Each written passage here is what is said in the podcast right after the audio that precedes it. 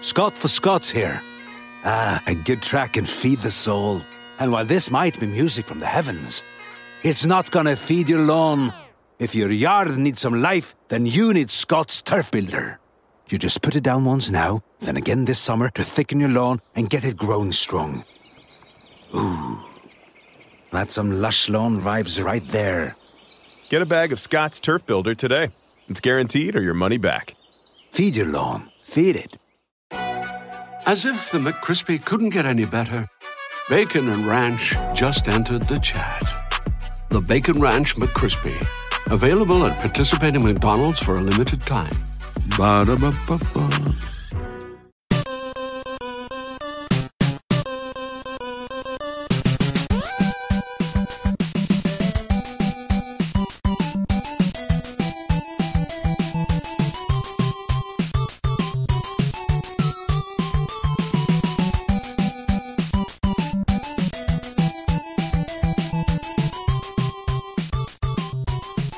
Welcome to the family here on Purple Mafia. I am your host, Paladino Joey, or Joey Awajan. Purple Mafia is available on Apple Podcasts, Google Podcasts, iHeartRadio now, Spotify, TuneIn Radio, and the others that I've mentioned in the past. They're still there. So if you've been using, you know, Double, double Twist or Google Play Music or whatever, they're still there, still available. Just wanted to mention the big five. It's a pleasure to be on iHeartRadio and Spotify. I believe it's been a little while since the last show. Yep, since the Super Bowl. So this will be the last three segment show until probably most likely training camp, maybe even regular season, but yeah, let's just say late summer. After that, it's going to mostly be the quote unquote off season shows, which are usually two segments long. This is an off season show, but it's the annual Granddaddy of them all, State of the Vikings 2020. That's right, State of the Vikings 2020, the granddaddy of them all. Always look forward to doing this every year, so it's definitely going to be three segments for this show. But of course, leading into the off season from here on until the guys are wearing pads again and purple jerseys and on television again, that type of thing. That's when you're going to get three segments again, most likely. But that's usually how it works off season shows with Brave the Wild, Timberwolves Explosion, and such as well. Two segments, whereas regular season is usually three with the fan interaction included this and that because yeah, Brave the Wild actually has got fan interaction coming now, which is pretty cool. Um, well, we're gonna do three segments, like I've mentioned, like six times already. My apologies. First segment is the year in review, 2019 year in review. Then we look forward to 2020. Segment number two will be looking at the draft and free agency. Starting with free agency, that'll probably be more of a priority of free agency in this particular show because there'll be more of a draft preview coming up in you know like late March, early April, that type of thing before spring cleanups get started because that's when things shut down for a little bit. Things get real busy for me. They shut down a little bit for all of the shows as we head into that, and it takes rainy days and Mondays to kind of get caught up and such, if you know what I mean.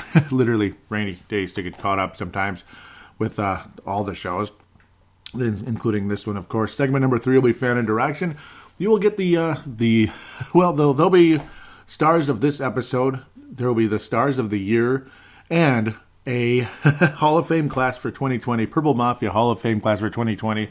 For all of you that have interacted with the show, there'll be four new members of the Purple Mafia Hall of Fame at the end of this episode. That'll be way, way at the end. So definitely something to look forward to there.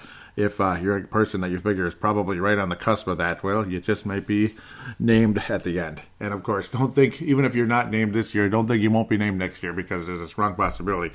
All four of these names last year could have easily gotten in.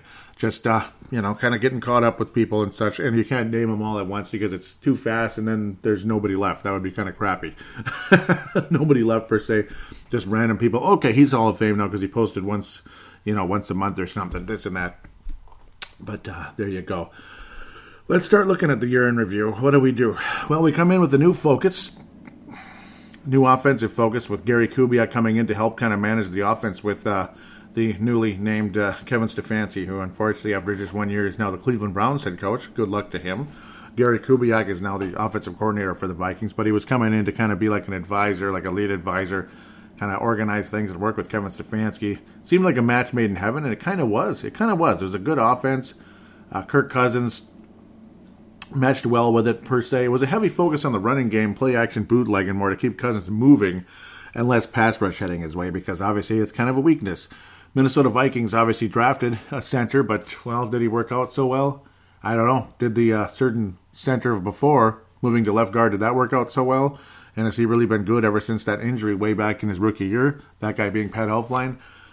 I don't know. That hasn't worked all so great. Uh, the defense was showing signs of decline coming into the season as well. Uh, Linval Joseph was recovering from surgery, and it felt like the whole season he just wasn't as good.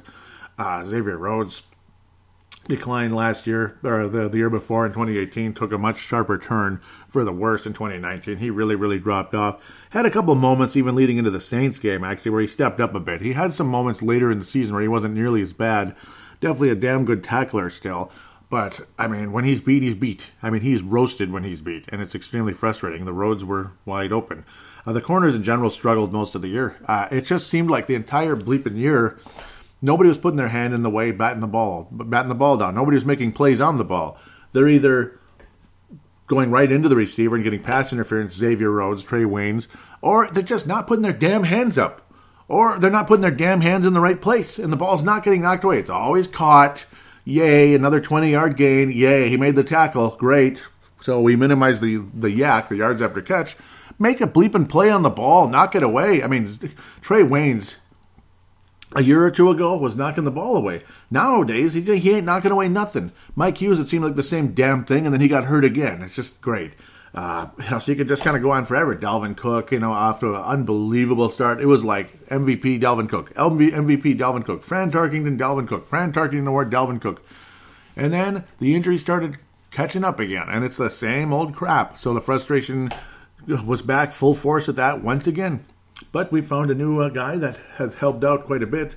Two years younger and was taken in the fourth, third round in the draft, and uh, that was Alexander Mattison, who might have been a pretty significant surprise this year and did a hell of a job. He doesn't have the breakaway speed, but he certainly added to this offense in a big way.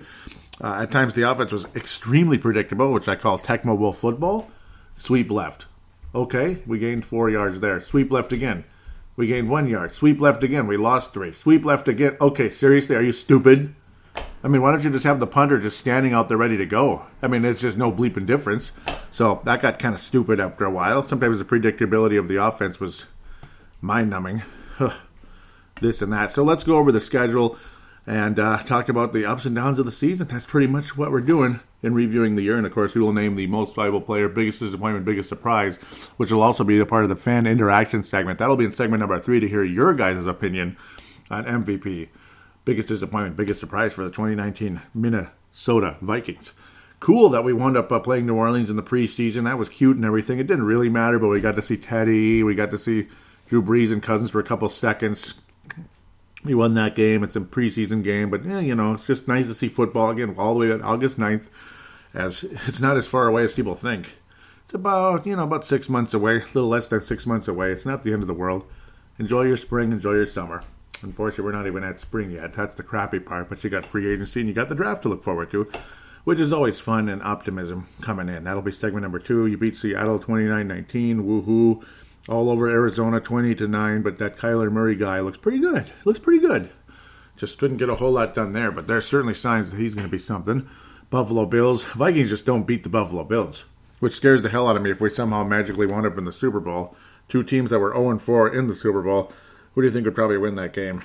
Why? Why do I have a feeling? Why do I have a feeling? Why? Why? I don't know. I just have a feeling. But the Vikings finished three and one in the preseason. They looked okay. They looked good. The offense looks, you know, like a better fit for Cousins and all that. Even though he had minute, uh, limited time out there. And then you start off with Atlanta.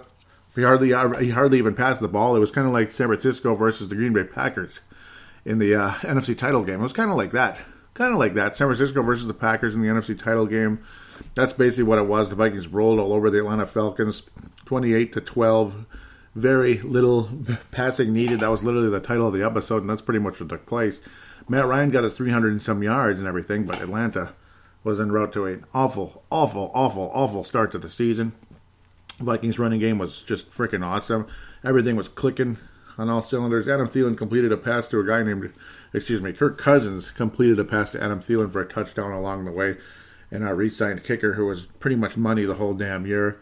It was a nice start to the season. You felt good. You figured we beat a team that's probably going to make the playoffs this year. And little did we know they would suck for a couple months before they finally started like pretending to care or something and winning a couple games when it didn't matter anymore.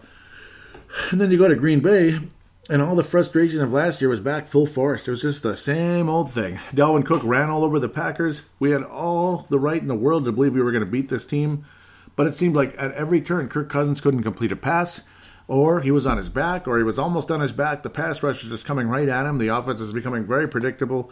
Packers got off to an early start. You figure, okay, well, we're going to get blown out, but there was just no blowout coming the Vikings just kind of hung in there, hung in there, but there was never anything to be had. It was so damn frustrating, other than a deep pass to Stefon Diggs, kind of like the San Francisco game. It kind of reminded me uh, of that one when you look back. It, the San Francisco game kind of reminded me of the uh, Vikings and Packers game way earlier in the year, where okay, we're still in it, we're still in it, but it just felt like we never really were. And at every turn, you thought something was going to happen, and Kirk Cousins would make a terrible play again, turn the ball over and it's like you go from everything's fine, you're attempting like 10 passes to 32 passes and 44% and multiple interceptions, a fumble lost, quarterback rating in the low 50s.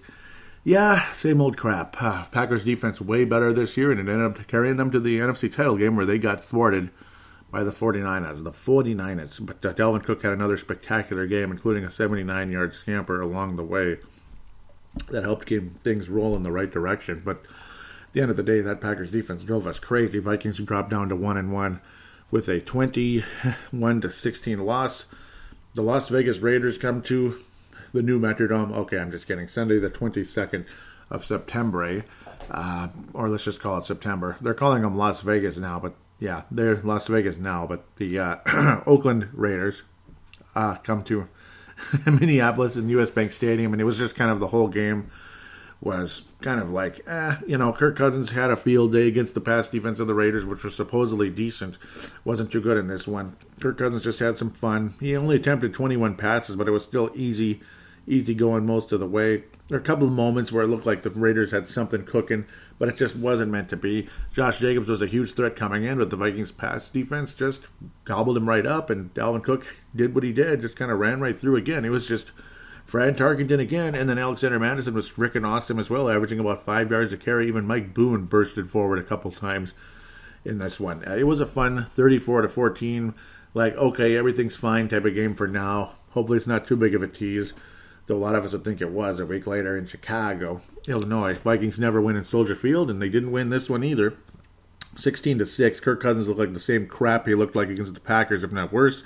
Vikings lose to another backup quarterback for the Chicago Bears Steve Walsh, this guy, that guy. I don't even want to say their names anymore. It's just bullcrap. Uh, Steve Walsh. I, I, don't even remember some of the others, but it was disgusting. It's just, I don't even care anymore. That's how bad it is. I mean, how many times have we gone to Chicago? Uh, Jim Miller. Jim Miller. Uh, it was just like, really? Jim Miller? Who's Jim Miller? I don't know. I guess he became a commentator in time. But the Vikings trailed 16 to nothing in this game. late in the third quarter, and it's just like whatever. We finally got in the end zone. Bears defense looked like 85, 1985 Bears against the Vikings offense.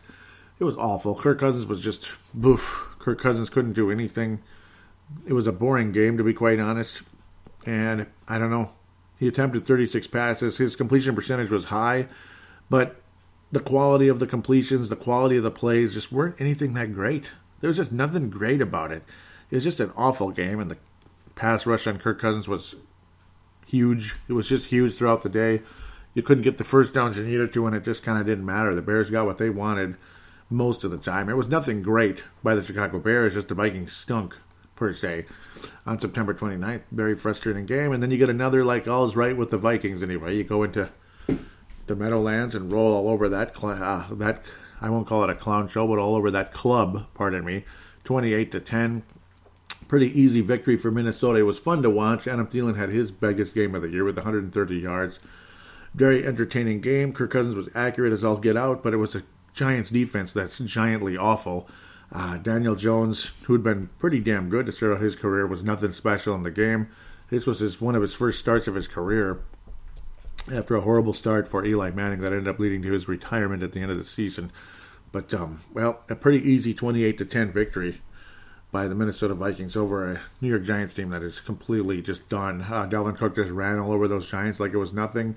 Alexander Mattison averaged seven and a half yards a carry without any type of burst. That's what's great about Alexander Mattison and what a great addition he was to this team throughout the season. And it's just awesome. I mean, love having him. It's too bad he got banged up too a little bit. Yeah, he definitely did. But seven and a half yards without even a big burst to bring the average up. That is just, you know, it's pretty cool. Giants defense is non existent. Their offense is just, you know, what it was. The quarterback's a little on the young side. They don't have idiots named, uh, I don't even want to go into it, Odell Beckham Jr. I don't even want to think about that guy anymore. But nice solid start to the month of October, which would be pretty much a player of the month type of time for Kirk Cousins. He was absolutely awesome in October, but unfortunately, World Series are won in October, not uh, Super Bowls. And the Twins played in October about the way the Vikings played in uh, San Francisco, basically. Basically, yeah. We played good in New Orleans, to our credit, but uh, San Francisco, different story. Carson Wentz got the yardage. Vikings head to Philadelphia. Second straight year, Kirk Cousins is awesome against the Philadelphia Eagles. And uh, we just tore them up for the second straight season. Pretty cool to see the Vikings roll all over this Philadelphia team that we've hated so much. It's like we never won in Philadelphia before, and then we get to the NFC title game, and it's like, okay, it's kind of scary, but maybe we'll still get it done. Maybe it's just our year, and then it just wasn't and then it just wasn't at all. And then it's always the next year, oh, we kicked their butts, yay. And then the year after that, we kicked their butts again, yay. And I don't know, whatever. Why can't we win the ones that are important? Why can't we win the important games? Just like New Orleans, we killed them every bleeping year in the playoffs. Every bleeping, not killed them, but we had lost only once. And in fact, we went into New Orleans with a perfect record against the Saints in the postseason, except that one bleeping game in 2009. Undefeated. It's always the one, biggest one. The biggest one is the one you blow. You lose. It's just, oh, makes you sick, doesn't it?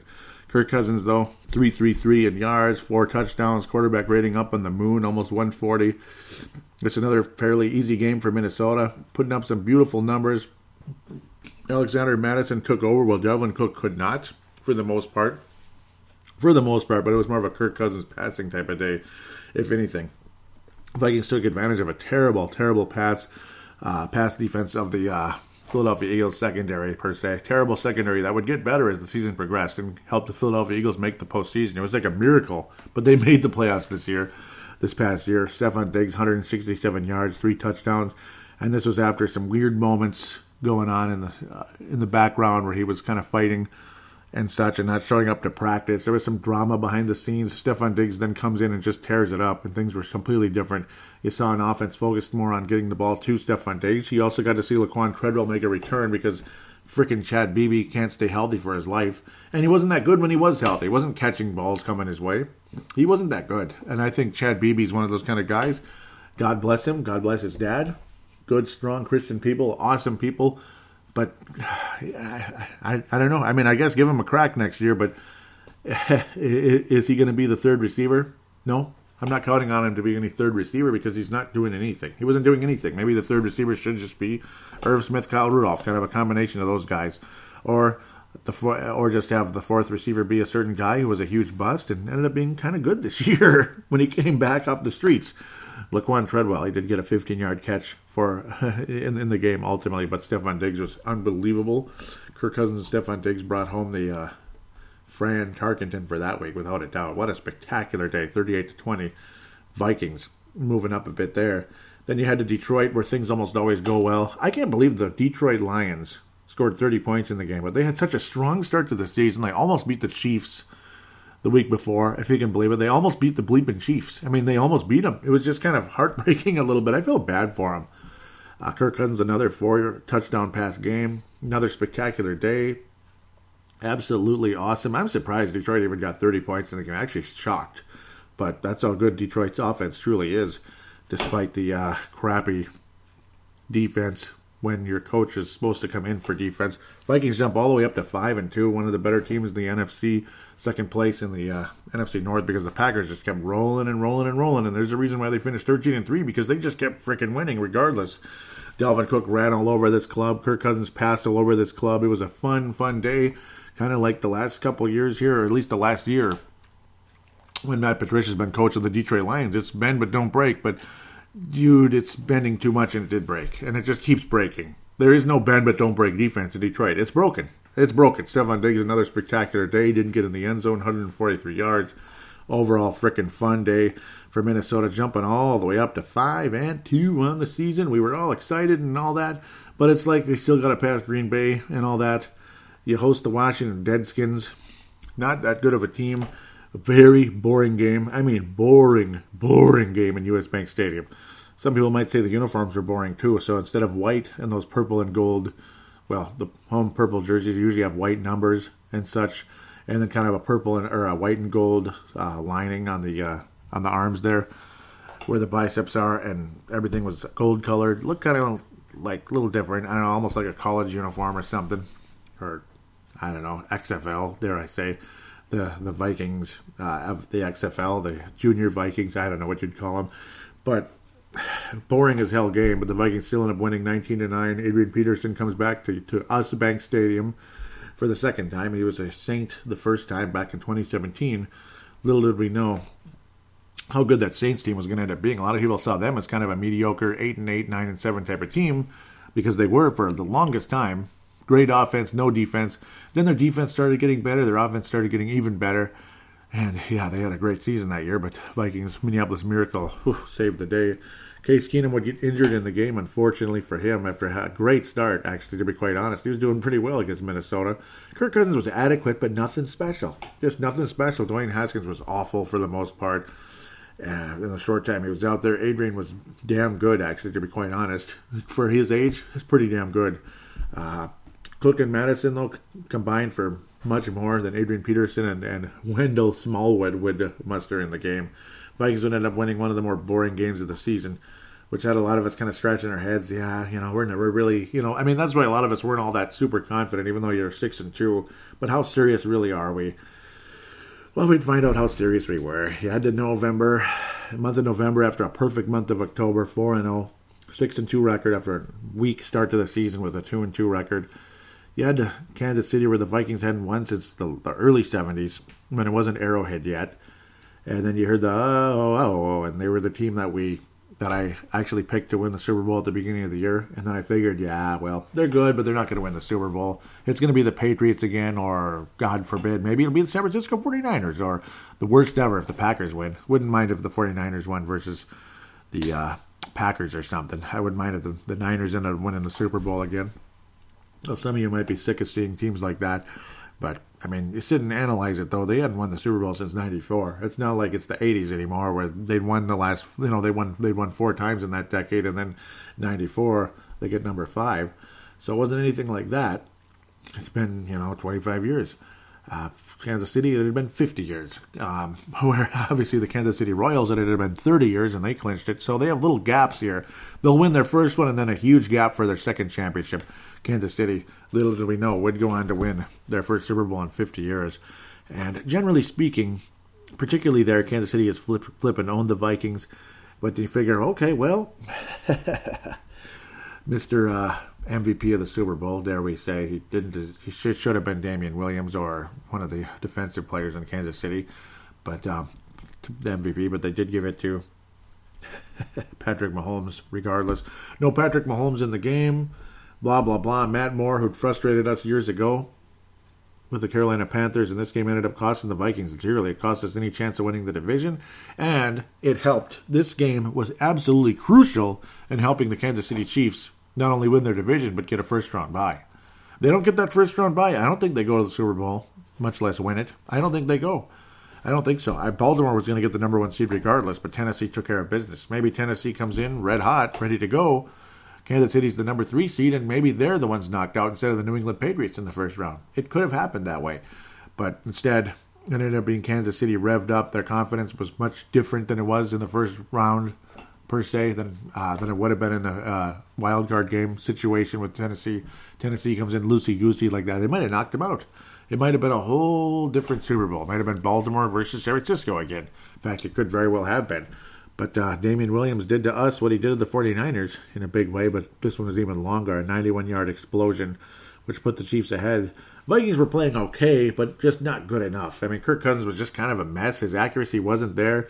He got his touchdowns. He threw three touchdowns in the game, but then Matt Moore would magically convert on these third down conversions, and then Damien Williams exploded, which changed the whole game. Uh, Kirk Cousins was just not accurate. He was overthrowing guys. He was off the whole day. Kansas City's pass rush was driving him nuts, kind of like Jared Allen years ago was doing to quarterback de jour in Minnesota. Who the heck was our quarterback in that game? Was it Bollinger? Was it, it I don't think it was. No, couldn't have been Ponder. This was 07. It wasn't Tarvaris. It might have been Bollinger or Kelly Holcomb. But yeah, I think it was Kelly Holcomb. It was like two very mediocre quarterbacks in that awful game. And then Jared Allen came and ran us over the whole day. And then, then a year later, Jared Allen was wearing purple and gold. That was pretty cool. Laquan Treadwell led the Vikings in receiving yards in the game. Laquan Treadwell led the Vikings in receiving yards in the game. You did hear that. Yes. Um, the accuracy just wasn't there, and the Chiefs ended up winning at the last second, kind of like 1999, which ended up costing the Vikings a chance to win our division and have uh, a, a, first round bye. That game ended up costing the Vikings in 1999 when uh, Pete Stoyanovich hit the field goal at the end of the game. So that kind of gave me an old memory. This was one of those games that kind of cost you home field advantage of any type, and it gave Kansas City home field advantage ultimately down the stretch. It was one of those moments where Kansas City was struggling. They got to six and three and pushed us down to six and three. One of those big moments that was a big season changer for the Kansas City Chiefs. It really was. A team that started out three and zero, and next thing you know, they were not doing as hot after that, after the injury. A very, very entertaining Sunday night game. Dallas Cowboys. I'm surprised it was this close because pretty much out of the get go, the Vikings were playing awesome in this game. Dalvin Cook was attacking. He was making receptions that were, you know, breaking yardage per se as well, the screen plays and such to Dalvin Cook. It was some beautiful stuff. Uh, Vikings got off to a great start, but then the Cowboys made their comebacks and such. Vikings defense was just not there on a lot of plays. Xavier Rhodes, Trae Waynes were just not there in some of those Dak Prescott plays. To Amari Cooper, Randall Cobb, Michael Gallup, they just were getting beat, beat, beat. That's how the Cowboys made that big comeback in the second quarter and continued to play strong into the third. Luckily, the Vikings would barely hang on and win this one, 28 to 4, 24, pardon me, but a very, very entertaining game. A, a game against a team with a winning record, dropped the Cowboys to 5 and 4. It was prime time. Kirk Cousins had struggled forever. It wasn't a Monday night game, so he didn't get to shake that off, and he wouldn't shake it off.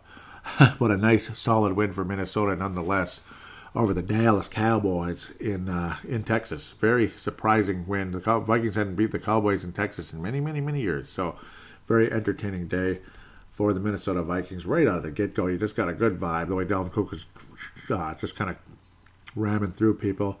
Sunday, November the 17th, leading into the bye. 27-23 win when the Vikings trailed 20 to nothing in U.S. Bank Stadium, and Kirk Cousins had the best comeback of his career in a big way, and had everybody feeling pretty good about him and the Vikings were eight and three. But it's like, gosh, it took that much effort to beat the Denver Bleeping Broncos. The Denver Bleeping Broncos. There weren't anything that special throughout the season, but ultimately, at the end of the day, the comeback is all that mattered. I mean, thank God, thank God in heaven. And uh, well, Denver would add a, a field goal to make it twenty-three to seven after the Vikings finally scored something, gave us some hope early in that third quarter. Plenty of time left against a not so good Denver team. boy, they'd add another point though, and that big stop though that prevented the big stop on that drive for Denver that prevented them from scoring again. Probably won the game for Minnesota, who would have a beautiful, beautiful fourth quarter, twenty points all by ourselves in that fourth quarter. Shades of the old days when the Vikings had a 28 point fourth quarter against the Philadelphia Eagles in uh, the Metrodome when Bud Grant was the coach for the last time, 1985. Beautiful comeback in the, uh, the the AC days, way, way, way back in the day. Wade Wilson and AC connecting for some great moments uh, back in that day. Because uh, again, because again, for the 99th bleeping time, Mister uh, Mister Mister Tommy Kramer was injured. It was like the 99,000th time Tommy Kramer was injured and he couldn't play at the game. I mean, the guy just could not lay off the sauce or whatever else. The heck the problem was. Brandon Allen was nothing special at all. Uh, nothing special at all. He was terrible. Kirk Cousins ended up capitalizing in the second half after a terrible start to the game. Had everybody feeling sick to our stomachs. It just reeked of Buffalo. Here we go again. After a nice emotional win against the Cowboys, you come to play the. You know, it was like Buffalo all over again the year before when the Vikings were down twenty-seven nothing to the Bills. It's like you're not going to come back and win that game. You're just not, and ended up not being the case. Uh, but the Vikings, thank God, would make the big stop. They prevented Denver to getting to 27 points. It would have been 27 to 7 after the Vikings finally scored. So it would have been basically just meaningless. That first touchdown would have, would have been absolutely nothing, and less time would have been on the clock. But that big stop ended up saving the day. You get the bye week, you head to Seattle, you played damn good throughout the game, but you ended up not winning the game, 37 to 30. Very, very entertaining game. But Kirk Cousins' Monday night record remains 0 and 9 billion. That's basically what it felt like. He put up a good effort per se, but it just wasn't good enough. It was the old good isn't good enough. You know those commercials were just okay isn't enough. That's kind of what it was for Kirk Cousins. Just wasn't that great. Russell Wilson made everything look easy, uh, but the Vikings had a chance after the interception to get things rolling. Couldn't run the ball for our lives. Dalvin Cook was another guy. It just could not bleep and stay healthy. Alexander Mattison was banged up a little bit. Laquan Treadwell had a 58 yard touchdown in the game. Laquan Treadwell had a 58 yard touchdown in the game.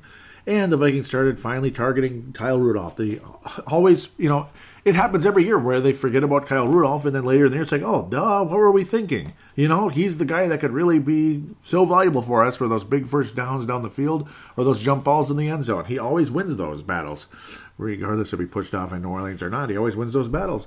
And I don't know. It always happens that way, but this was a crappy, frustrating loss, and Seattle just kept rolling ahead. I was like, they're going to get the number one seed, aren't they? And they're going to the Super Bowl if they get it, because nobody's going to beat Seattle in the postseason in Seattle. It's not going to happen. It just doesn't. They're like, you know, undefeated basically in the uh, Russell Wilson era. Regardless, the Legion of Boom no longer exists. It's the Legion of scoring a trillion points. That's basically what it is in Seattle at this point. The uh, the Legion of Scamper. I, I don't know. There's nothing great to say about it. It was an entertaining game, yes, and it was a good solid fourth quarter, yes. But giving up 17 points in the third ain't gonna get it done, ladies and gentlemen. Ain't gonna get it done. You felt all confident the Vikings were ahead at the end of the second quarter, leading into the second half, and all that. Yeah, and just wasn't meant to be. It just wasn't. It just wasn't. Vikings scored points. Seattle scored more at the end of the day. Detroit comes to Minneapolis. Easy win for the Vikings. Not a whole lot to even say. They just Detroit was bad. The Vikings were a little bit better. It was kind of a quiet, calming type of game for Minnesota and Viking fans to maybe get our hopes up a little bit. You head to Los Angeles, and the Chargers looked like the, you know, the other Los Angeles. The Chargers looked like the Vikings against the Saints. But unfortunately, the Chargers offered like no resistance whatsoever. Whereas when the Vikings in 2009 offered a ton of resistance and should have won the effing game, we should have won the effing game if not for the effing turnovers. Pardon my almost French, but French enough. But the Chargers just offered no resistance. I mean, there's a reason why Philip Rivers is no longer the quarterback of the LA Chargers. He was just like, ah, what the hell, hurl it up. It was like playing flag football in the backyard with your cousins or your or your nephews or something like ah shoot. Ah interception. Ah shoot. Ah darn it. Dag nabbit oh bummer. Oh that's okay. Whatever. We tried. What the hell? You know eh that's kind of what it was the whole game.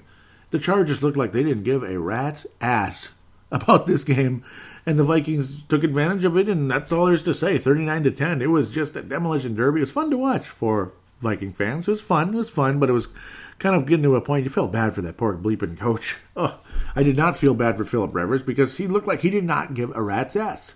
Philip Rivers probably shouldn't even be playing anymore if he's going to play like that. All that talent, but just he's just kind of a I don't know, kind of a clown.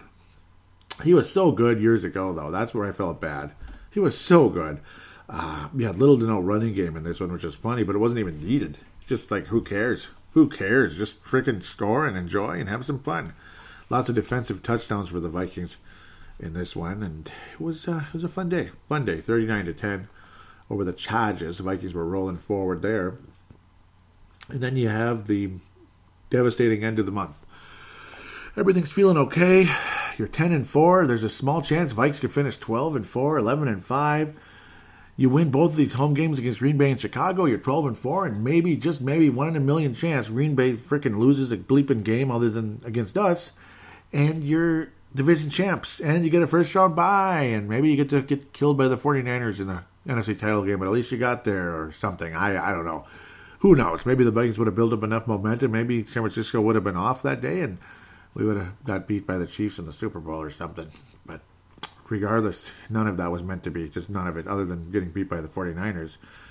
Uh, the Green Bay game was awful, awful. Uh, Monday Night Football, home game. Well, you had home, you had the home game part of it. It wasn't on the road, but the Monday Night curse was in full force against Kirk Cousins. The primetime curse was in full force against the Vikings and Kirk Cousins both. a winnable game against a team that's not nearly as good as their record, according to some of us. But that pass rush was devastating. Kirk Cousins was just not up to it at all. At all. He was not up to it at all. And and uh, what, what else is there to say? I mean, they just ran us over. It was awful. Stupid play calling, unnecessary. Uh, you thought you had something going. Oh, let's get cute with uh, kind of like a reverse play that ends up having uh, Stefon Diggs pass the ball down the field to who knows who. And it just, there was nothing there. Just nothing meant to be there. Uh, very disappointing. Should have happened. Actually, that play should have been completed. I'm thinking about something else. That one actually was a legitimate shot that was overthrown. It was just God Almighty! But that was the Vikings versus the Packers. Aaron Rodgers was nothing special in the game. It was the Packers defense that won the day, and of course, Aaron Jones was. Uh, it was the other Aaron. He was uh, crushing the Vikings throughout the day, despite a fumble. Vikings could not get the running game going at all, and you had no Dalvin Cook.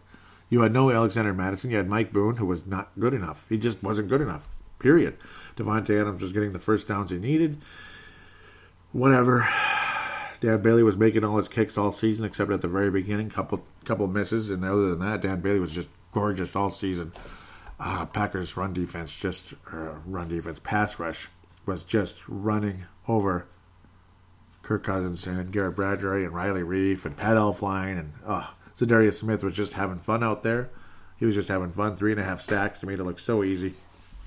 He was flat out dominant throughout the game, and that was the turning point of any hopes of any type of home field. We'll probably make the playoffs and everything, but yeah, we'll just lose in the first round, right? The Bears game at home as well. Just, uh, you know, the Bears had nothing to play for other than just what the hell. Let's finish the season strong. Vikings figured, okay, at least finish 11 and 5, but of course it's not going to happen because you're going to see, see Kirk Cousins. It didn't matter if the Vikings won the game or didn't. We're still the sixth seed. It's just was what it was. We're going to be the sixth seed. We're going to be the bottom. There's no fifth seed to be had because once we lost to the Packers, that was all over. Over.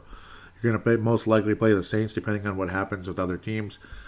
Trubisky was just, you know, okay at times. Vikings defense actually kept the Vikings in it. Sean Mannion can't complete a pass to anybody. No arm, no arm, no special skills. Too much of a drop off. Usually you have a backup quarterback who's at least kind of a quarterback. Like there's a little bit of an arm there, but this is a guy. I mean, he made Sean Hill look like you know Jeff George out there. I mean, there was just nothing. I don't. I think the Vikings could do a little better at the backup quarterback position. Sean Mannion looked like a, a third stringer, third stringer at best. I mean, Kyle Sloter I think is better than Sean Mannion. At least there's something. At least there's something. Sean Mannion looked like a guy that doesn't belong in the league. Boone had a huge, huge, huge day, but he was also not perfect at times as well. But definitely, generally a huge day. He was the friend targeting guy for this one no doubt, but still uber frustrating day. Had the Vikings finishing 10 and 6 as we quickly move forward here. Uh, it's a fun season, fun season that could have been a lot more fun, a lot more fun. At least we got back to the postseason. You head to New Orleans. It was a back and forth emotional battle. You get the fumble really early in the game. We talked about that, of course, not even that long ago. It doesn't even feel that long ago. Taysom Hill, it was one moment after another he was making a big play, be it a third down reception, a third down completion, third down reception, touchdown, this, and running the ball through people, getting a crucial third down uh, conversion. Oh, Taysom Hill, you're driving me nuts. Vikings put their defensive ends in the middle to create a pass rush up the center towards uh, Drew Brees, and it worked spectacularly well. Vikings tried the same thing as Garoppolo, and it just didn't work as well. It just didn't. Drew Brees' completion percentage was high, but generally speaking, he was flustered throughout the day and he was not making the plays he wanted to. Taysom Hill was the guy making most of the plays in the bleeping game, and it was extremely frustrating. You forced uh, Drew Brees into multiple turnovers, and he was completing passes that were a lot closer to him than he would have probably liked. They were just kind of check downs because that pass rush was coming right up the middle with the uh, New Orleans Saints' weaknesses being in their guard positions versus their tackles, of course. Usually tackles are better, but not always. Sometimes the guards are where it's at. With Minnesota for decades, it's been that way back in the past, where nowadays I don't think the Vikings guards are good. I don't think the Vikings they were bad all season for the most part, especially the left guard. He was terrible all frickin' season, regardless if he was healthy or not. Viking center was pretty much getting forklifted most of the year with a couple of good games in the middle. He started out terrible, that being Garrett Bradbury, got better during the course of the season, and then was getting forklifted in San Francisco and all that and other late games in the later part of the season. Sorry about the uh, beeping in the background there. It's covering up my swear words, right? No, but a nice, solid approach. Mike Zimmer, who had defeated the New Orleans Saints in the postseason before. Yes, there was luck involved, but this was a masterful job by Mike Zimmer, and it more than likely has kept him as the coach for well. He hasn't gotten an extension yet. We'll see what happens. Kirk Cousins hasn't gotten one either, but the clutch drive by Kirk Cousins down the stretch is what uh, sealed the deal and help the Vikings end up winning the game. Other than again, this very intelligent uh, strategy against Drew Brees, which messed him up. He uh, he was forced into checkdowns and some uh, some turnovers along the way as well.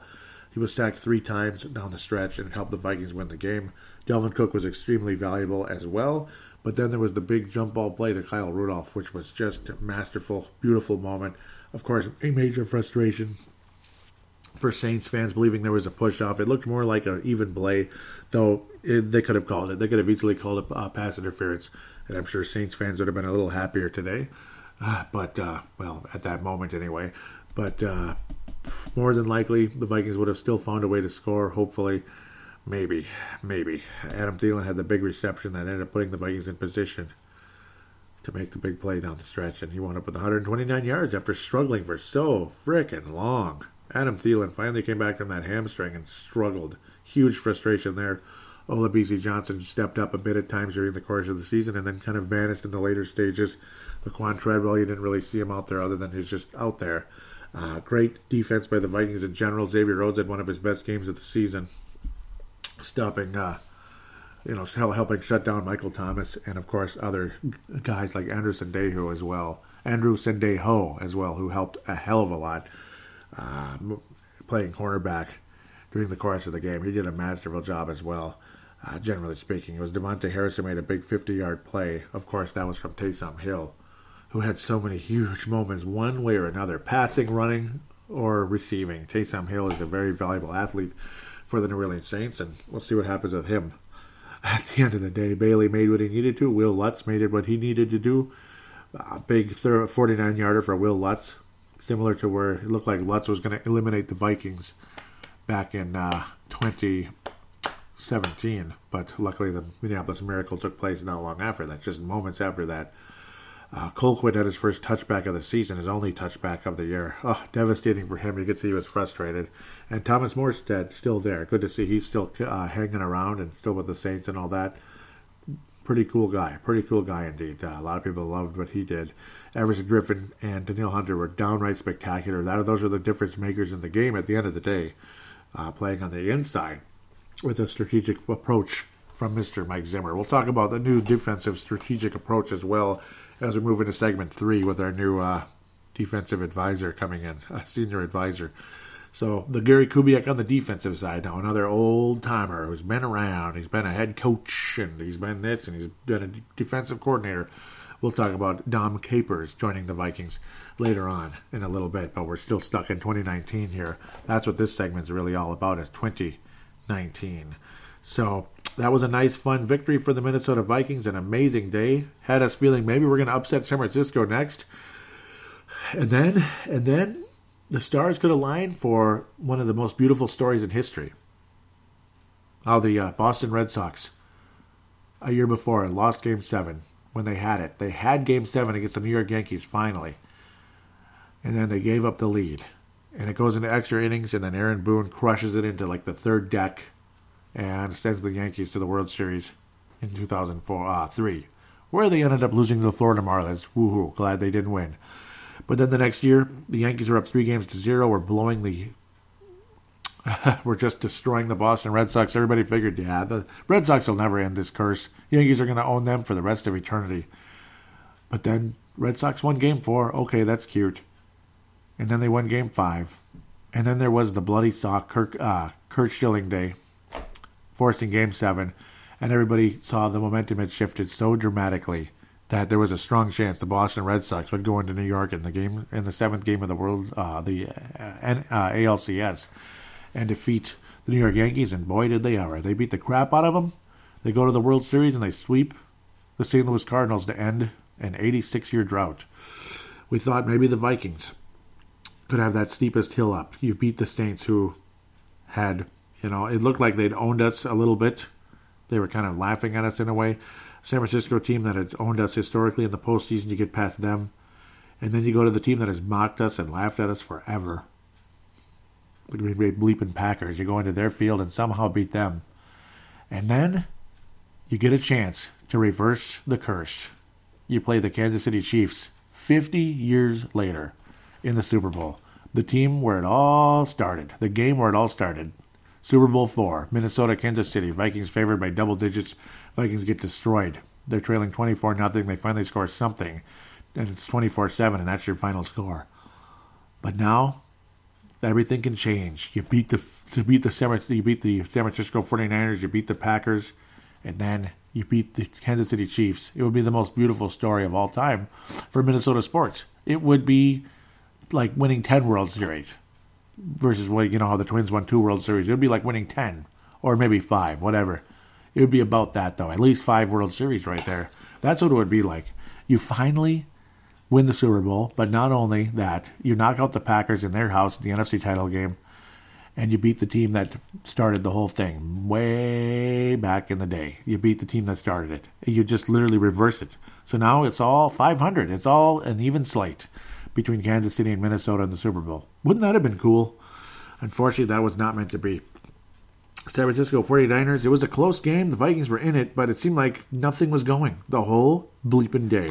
seemed like nothing was going at all. Uh, San Francisco's running game just kept getting better and better. Jimmy Garoppolo would make some big plays with his uh, with the, the play action, which was his strength.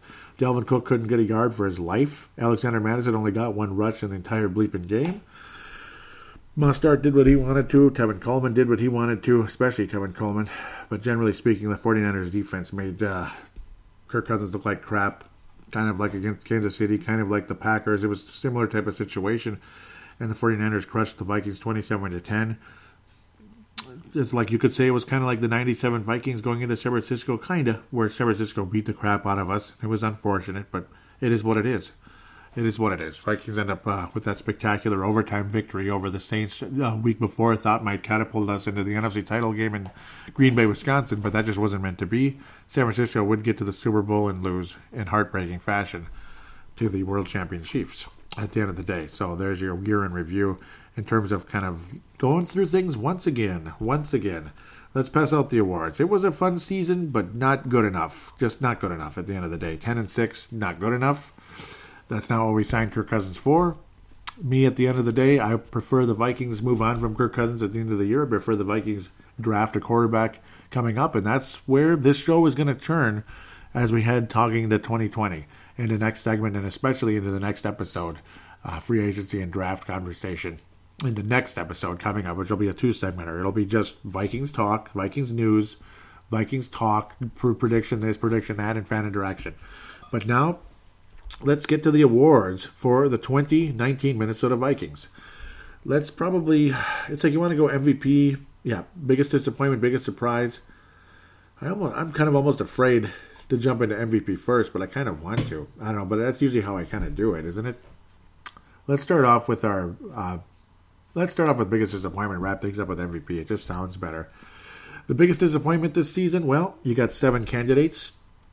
No, you got nine possible scenarios here, and we'll go through those. Linval Joseph. Uh, surgery that slowed his season, uh, kind of a meniscus type of situation there that slowed his season throughout the year. Uh, reason number eight is not an individual player, it's special teams in terms of zero return game all season. There was just never a return game. Never. It was so frustrating. And of course, a, a terrible ending to uh, Marcus Sherels's great career with the Vikings as a returner as he fumbled the ball away at a key point against San Francisco. Uh, any type of fumble on special teams in the postseason is going to kill you. Chad Beebe was massively disappointing. Couldn't stay healthy for his life and just wasn't as advertised from day one in 2019. He's not a third receiver in the NFL. He's just not. Uh, Riley Reiff has not been good since his first season, and really in the later stages of his uh, in two, uh, 2017, he wasn't as good. He just whenever the guy starts getting banged up, he isn't as good, and he often refuses to. Uh, you know, he's he's one of those kind of guys who he's he's competitive. He wants to stay out there, this and that. But yeah, but you're hurting us. Like that, that foot injury situation in 2018 killed the Vikings on multiple occasions against the the the Buffalo Bills and the LA Rams and everything. Dalvin Cook, Dalvin Cook with his injuries was a massive frustration. I'm sick of the damn injuries. I'm sick of them. Sick of it. I mean, Dalvin Cook needs to stay freaking healthy. He needs to stay healthy, and he can't. Um, he's an MVP type of player, literally. But I'm sick of the injuries. Adam Thielen. I got sick of him this year with the damn injuries too and such. And well, when he came back, he wasn't as good. He wasn't as good. I'm not trashing Adam Thielen. He's not going to be the biggest disappointment of the year, but he's got to be noticed. So now we're getting into the top three range here. Top three. There are three players that are going to be mentioned here as we head into the drum roll. Here we go. So you got your top three players. You have, in any order, we're going to say it that way, Trae Waynes, Garrett Bradbury, and Pat Elflein. At the end of the day, those are your guys that uh, are your top three candidates for biggest disappointment of the season. But uh, generally speaking, Trae Waynes couldn't cover anybody. It was extremely frustrating. Um, he'd make his plays, he'd tackle people, so there wasn't a whole lot of yards after catch. But I mean, there was never a play on the ball. Never. It was so freaking frustrating. Um, you'll notice Xavier Rhodes is not listed here because there wasn't a whole lot of expectation from him coming in the year. You could just kind of feel him dropping off. You could say he's there, but I just think he uh, he was just crappy. I mean, my expectations weren't as high on him during the course of the season. He was just generally crappy, and then he got a little bit better. These are players with expectations here. Trae Waynes in a contract year, and this is how you're playing? Come on, man. You're not getting no big contract from me if I'm in charge of this team. You're not getting it. Garrett Bradbury, first round pick, you're all excited about him. And the guy got forklifted time and time again out there. He was extremely disappointing. He looked small. He looked like he just wasn't ready to play center in the National Football League. Extremely frustrating throughout the season. Pat Elflein looking like he couldn't he couldn't block a fly. It was so frustrating throughout the day. Um, the center and the left side killed us, and of course, uh, again, the cornerbacks in general were extremely frustrating throughout the course of the season. I thought the best cornerback this year was uh, Alexander. Uh, I thought it really was. Um, I really liked what Alexander did out there, but not uh, not uh, Trae Waynes, certainly not Xavier Rhodes. And um, I mean, a, a, lot of us figured Xavier Rhodes wouldn't be back after this year anyway. But Trae Waynes, man, you're looking for a big contract and everything. You ain't getting it. Not with the way you played this year. I was very disappointed, even though he had some moments, generally speaking. So, as disappointing and frustrating as all these guys were throughout the course of the season, the second runner up for the biggest disappointment of the year is going to be mercifully for him, Garrett Bradbury. I'm going to be gentle on him because he was a rookie. I'm going to give him a chance. Hopefully, as we head forward, he will step up and be better. He will step up and be better. The first runner up for the biggest disappointment of the season is going to be, despite the frustrations here and there, it's going to be Trae Waynes because it's Pat Elflein. He's the biggest disappointment of the season. Trae Waynes will be the uh, again the uh, first runner up. Pat Elflein is the biggest disappointment of the season. I mean, you had some hope, some expectations he was going to regain what he was able to do in 2017 as you move him to the left guard, and it just was not meant to be. He was absolutely awful. A lot of people think about him as not even being on this team next year. That, that's how bad Pat Elflein was. Trae Waynes, it's not like we want to cut him, it's but we don't want to pay him the big bucks either. Second most disappointing guy. Let's move on to the biggest surprise of the year. Generally speaking, you got six men mentioned here. Shamar Stephen, very, very, very strong. Uh, very strong season. He had improved since leaving the Vikings and coming back. He was a pretty nice, solid surprise. Olabisi Johnson, seventh round pick. He had some nice moments. I liked him. A nice pick by uh, Rick Spielman there with the seventh uh, seventh round pick for Olabisi Johnson. He didn't set the world on fire, but he showed that he could play in the National Football League as a wide receiver. Well done. At least like a fourth guy or something. A very strong candidate to be in the top three, but I think the other guys are just they were very, very, very helpful to this season. He wasn't as impactful as the top three that I'm going to mention per se down the stretch here. Laquan Treadwell, what a nice, what a nice uh, resurgence from him after such a disappointing start to his career as a first round pick in 2016, an unnecessary first round pick in 2016. Rick Spielman, do not take a wide receiver in the first round anytime soon, if not ever again. Just just don't. I mean, you could take a running back if you really need one. That's even kind of a unnecessary thing. You got Cook in the second round, uh, and you got Mattison in the, in the late in the third by trading down, trading down, trading down. Um, but uh, Treadwell, yeah, I mean, what a nice resurgence from him. He had his easily best season as the Minnesota Vikings, and he's the fourth biggest surprise on the season. Your top three in any order, in any order, we'll go with Alexander Mattison, Ifeadi Odenigbo, and Rashard Rashad Hill, who played on the tackle position, of course. Your third runner up for biggest surprise is going to be at the end of the day, Alexander Mattison because there was some expectation with him, but still was a beautiful, wonderful, wonderful surprise for the Minnesota Vikings. I mean, you could kind of see it coming that he wasn't explosive. It's not like he was an explosive player, but he was super valuable at the end of the day down the stretch and showed he could be a starting running back in this league. Um, now, neither one of these guys is going to be a star for the Minnesota Vikings in the future. Mattison, he's the closest thing to probably being like a full time starter. But these other two guys were quite surprising considering what they were considered most recently between Rashad Hill and Ifeadi uh, Odenigbo. And at the end of the day, your first runner up is neither. They're both going to share it. Uh, Ifeadi Odenigbo are going to share the biggest surprise in the season. Rashad Hill did an awesome job playing left tackle. On the right tackle side, he wasn't so good. He wasn't so good, it seemed like, and it was like Brian Brian O'Neill, boom, and then he took over. But playing on the left side, he did really well. Uh, he's way better at the pass rush than run blocking, that's for sure. And Riley Reiff is a better run blocker than a pass blocker at the end of the day. And you're looking for more of pass blocking at your left tackle. Rashad Hill could at least be a really nice band aid guy uh, at the left tackle position, where Ifeadi Odenigbo, he showed he came from basically nothing. I mean, he was barely on the team. He was pretty much let go. Like pretty much people didn't really even hardly know who he was anymore, other than he has a unique kind of a name there. Uh, and he did an awesome job. Uh, he did an awesome job. Odenigbo was spectacular out there, making some big plays. Kind of a yeah, look, looks like a legitimate three technique in this league. Not a Pro Bowl guy, but a guy that could play significant snaps during the course of the regular season and into the postseason. He's a valuable dude, and I'm gonna have the guys share it. If anybody, if I had to favor one over the other, I guess Odenigbo because he might have starter potential for for years. Uh, where Rashad Hill, I mean, heck, he could at least be a damn good band aid left tackle until the Minnesota Vikings can get uh, a franchise type of guy without going too crazy in that category. Most valuable player for the Minnesota Vikings, and again, there will be nine candidates. Nine candidates once again, or just nine names mentioned. Number nine will be Dan Bailey. What a damn awesome season he had. Uh, uh, kind of a shaky start at the very beginning, and then he was just Mr. Reliable. Boom, good. Boom, good. 48 yards, good. 51 yards, good. 37, good. 42, good. It just, you, you get the idea. Extra point, good. He wasn't perfect. He was not perfect, and that's why he's ninth. But still, a very solid season for Dan Bailey, and the kind of guy I'd like to keep with the Vikings for a long time if he's going to be like that. A guy who should have had more opportunities during the course of the season, even though he's a little bit older and he's been around forever and blah, blah, blah. But he's still extremely valuable, and that's why he's getting mentioned here. Is Kyle Rudolph. What a valuable son of a gun he is, and he ended up being a hero against the Saints. He ended up being a hero in later stages of the season. Happens every year with the Vikings. Every freaking year, they just screw around with the guy. They don't give him the ball, and then it's like, oh, that's right, we have Kyle Rudolph. Give him the ball. Oh, yeah, that's right. Kyle Rudolph can catch, especially in the end zone. All he does is catch touchdowns. Well, buddy Ryan, catching touchdowns is a good thing. Old buddy, old buddy with Cris Carter years ago.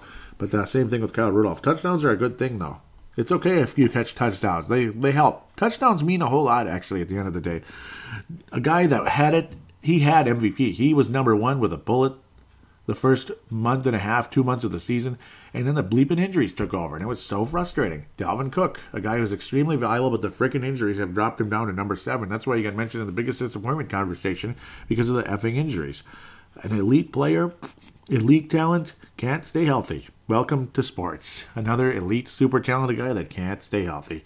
He's looking for a contract. He might hold out in the off season and into the preseason and into training camp and into well training camp and then preseason and who knows maybe first week, first week, second week of the season he'll be holding out. Next thing he'll be winding up with the New York Jets or the Jacksonville Jaguars or maybe not the Jaguars or like the Dolphins or something. Yay good luck. If you wind up with the Dolphins or somebody like that, well, good luck. Uh, you saw what happened to the other Pittsburgh to the Pittsburgh running back last year. That was uh, good stuff. Good stuff.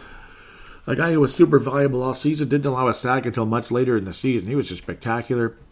Uh, obviously, it's not a sexy position at right tackle, but it's Brian O'Neill. Obviously, a great player. Left tackle is a little bit quote unquote sexier, I guess, because how valuable it is protecting the quarterback's blind side. But still, what a valuable, valuable pass blocking right tackle Brian O'Neill truly is. He's what you could call Mr. Reliable on the offensive line.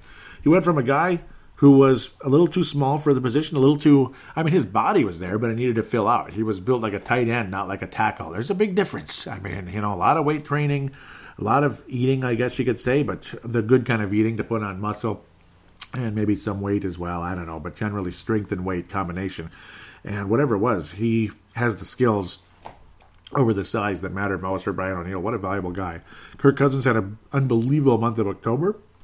He was off and on spectacular throughout the season, and he got some Fran Tarkenton awards, particularly in the month of October, but also was downright great down the stretch when we needed him most against the uh, New Orleans Saints down the stretch. He was good.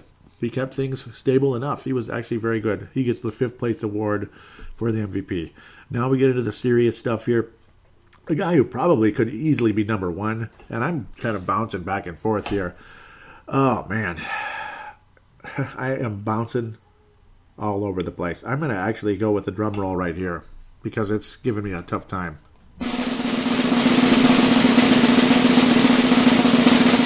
But uh, it's going to involve four guys in any order, of course. Anthony Harris, Stefon Diggs, Eric Kendricks, and Danielle Hunter. Danielle Hunter. I did not want to give one of these guys just the fourth runner-up or third runner-up right out of the gate here without really thinking it over.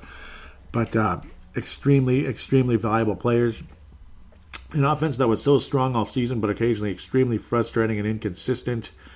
Oh man, oh man, it's tough. It's tough. Um, at the end of the day, the, the third runner-up is going to go to Stefon Diggs because of again the weird behavior. I don't think it helped. Like a lot of people, it, it, it helped at some points, but then the weird behavior in the off season, the weird behavior here and there, up and down mood swings are frustrating. And of course, the times he disappeared a bit. Uh, he was extremely valuable. At the end of the day, on the offensive side of the ball, he was the most valuable player. But I'm going to give him the third runner up during this uh, for the for the MVP of this season. So you got three defensive players on a defense that was up and down most of the year. Uh, the second runner up is going to go to Eric Kendricks because again he got banged up a bit. But when he was out there, he was so freaking good. So freaking good. He could have easily been the most valuable player of this team.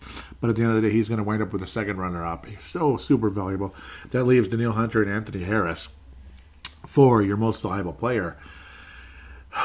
Your first runner up, oh man, it's like the toughest thing ever. And at the end of the day, call me whatever you want to call me. It's going to go to both of them. They're going to share it this year. They're going to share it again because Danielle Hunter got the big sacks he needed to. Anthony Harris forced the turnovers he needed oh so much. He was so huge.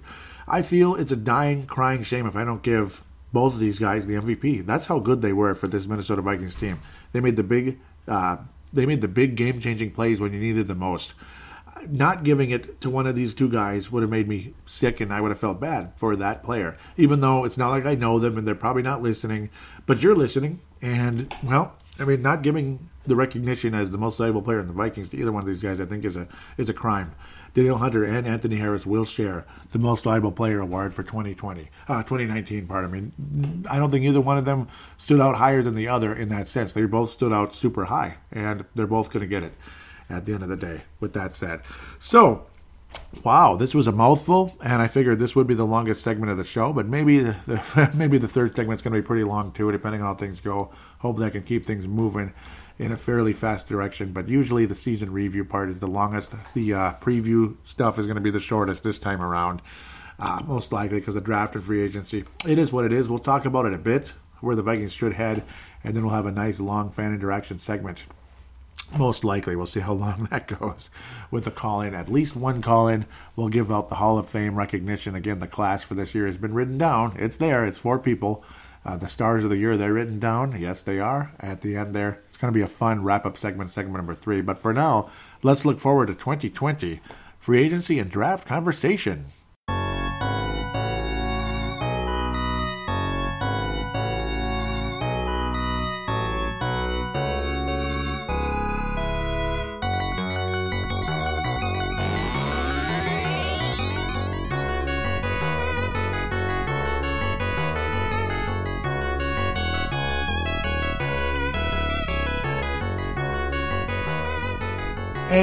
We are back here on Purple Mafia, State of the Vikings 2020. Going to look at the free agency market and the NFL draft coming up. The draft will be pretty brief. I mean, just kind of thinking things over, our strategy, mock drafts, this and that. Interesting thoughts from people, I suppose, throughout the national media. And of course, free agency is what it is. Uh, Minnesota Vikings apparently just basically, as we were talking, pretty much in between the segments here, uh, Everson Griffen has voided his contract, so that'll be about 13 million coming off the books. The Vikings were 11 over. Now we're about two under or one and a half under per se. How things go, about one and a half under the cap. So now that's good. I mean, the Vikings cap situation has improved. Will Everson Griffen come back uh, with a smaller contract, or will he go to the Northwest like everyone else does who leaves the Vikings? Go to Seattle like Warren Moon, Nate Burleson, and a million others. I mean, you could just go on forever. And of course, a lot of Packer players went there as well when Mike Holmgren went there and such. Again, even their backup quarterback for years wound up there, which is pretty funny. Well, we'll see. I mean, we'll see. Uh, free agency is going to be very interesting. Dak Prescott is a free agent still at the moment. Chris Jones, Drew Brees is going to return to the uh, New Orleans Saints for at least one more year. So we'll see what happens with Teddy Bridgewater. Some people talk about Teddy getting like thirty million dollars possibly in the market we'll see what happens. The Bridgewater's probably going to leave the Saints now, which might not be good for him. But if he does, I'll be glad because I can't cheer for the Saints and I want to cheer for Teddy. So look at it that way. Tom Brady, still a free agent, blah, blah, blah. So just kind of combing over some of the players. Philip Rivers will not be returning to the Los Angeles Chargers. Where's he going to wind up? Who knows? Amari Cooper, who knows? This and that. I'm not interested in the Vikings chasing Amari Cooper. Tom Brady would be fascinating, but of course, we're not going to do that. Uh, most likely Brady will just wind up back with the Patriots. Uh, Jadeveon Clowney would be amazing, but I don't think we're in the market for somebody that uh, expensive and that good. But he would be a nice help. Of course, now the acquisition of Don Capers, Dom Dom Capers, uh, most recently since the last show, since the Super Bowl and such, to be basically the def- top defensive advisor. So it's kind of almost like he's the de facto defensive coordinator, kind of like Gary Kubiak was kind of offensive coordinator 1A last year. He kind of was. Now he is the offensive coordinator with Kevin Stefanski going to the uh, Cleveland Browns, the uh, Cleveland Browns, if you get the idea. There, has to be a little pause with that one, but hopefully it works out for him. Uh, but we could be looking at a possible 3 4 defense, which makes things very interesting, of course. And it makes Everson Griffen more and more expendable at the end of the day because, well, 3 4 means three linemen, four linebackers, which could mean uh, interesting setup for Anthony Barr to be more of a pass rushing linebacker, which I think all of us would like. Uh, for what he's being paid, we want to see a little more out of Anthony Barr. He has his moments, and then he doesn't. And then he doesn't. He just kind of disappears like a friendly ghost, per se. So Anthony Barr, hopefully, again, you can see more of that approach, the 3 4 approach. Anthony Harris, can the Vikings keep him? I think the Vikings absolutely should. Let's just say he gets some pretty high praise in segment number three as we uh, no i'm kidding. No, he already did get the high praise in segment number one but he'll probably get high praise from uh, fans also in segment number three at the end of the day. Some people have the vikings chasing brian jones byron jones pardon me from uh, the dallas cowboys who would be a very interesting acquisition and the vikings need help without a doubt. Uh, xavier rhodes will probably not be back. In fact i'd be very surprised and kind of annoyed unless it was a massive restructure type of situation. I don't know. I don't see prideful xavier rhodes doing that and it's it's really hard to say where the Vikings are going to go with free agency. Other than I do think the Vikings do bring in a cornerback one way or another. Obviously, via the draft, there's going to be a cornerback drafted. There will be at least one cornerback drafted, so as we can kind of almost merge the two together here. The conversations. I mean, the Vikings still don't have a whole lot to play with at the at this moment, but they will. Obviously, guys are going to get cut. Things will open up, and you know we got the cap geniuses, this and that. Ryan Tannehill will probably stay with the Tennessee Titans. In fact, I highly recommend that because, well, I mean, that would just figure. Oh, he got his contract and now he's going to the, you know, Jacksonville Jaguars or something, and woohoo, like yay, that accomplished a lot. And then he sucks again. You know, not that he ever sucked, but like let's just say he's mediocre again. When it was tennis with Tennessee, he was one of the most efficient quarterbacks in the NFL. Absolutely, uh, would be nice if the Vikings could add a guard obviously in the off season. How do we go with that? I don't know. Uh, I, obviously, the Vikings probably need a guard again at some point. I mean, Pat Elflein, what are we going to do with him? Are we going to let him go outright? I'm guessing the Vikings won't go that direction. Ereck Flowers is a name out there that's been floated around. Of course, unfortunately, he's been, you know, the uh, he's been the victim of some funny talk. Basically, people just making fun of him a bit. But who knows? He's had some moments, I suppose. Uh, Rashod Hill, I'd like to bring him back. He's a restricted free agent. They consider him a guard. I, he's a tackle, though, right? So I don't know. This is considered a guard. Tom Compton, I don't think I want him back. He was with the Giants.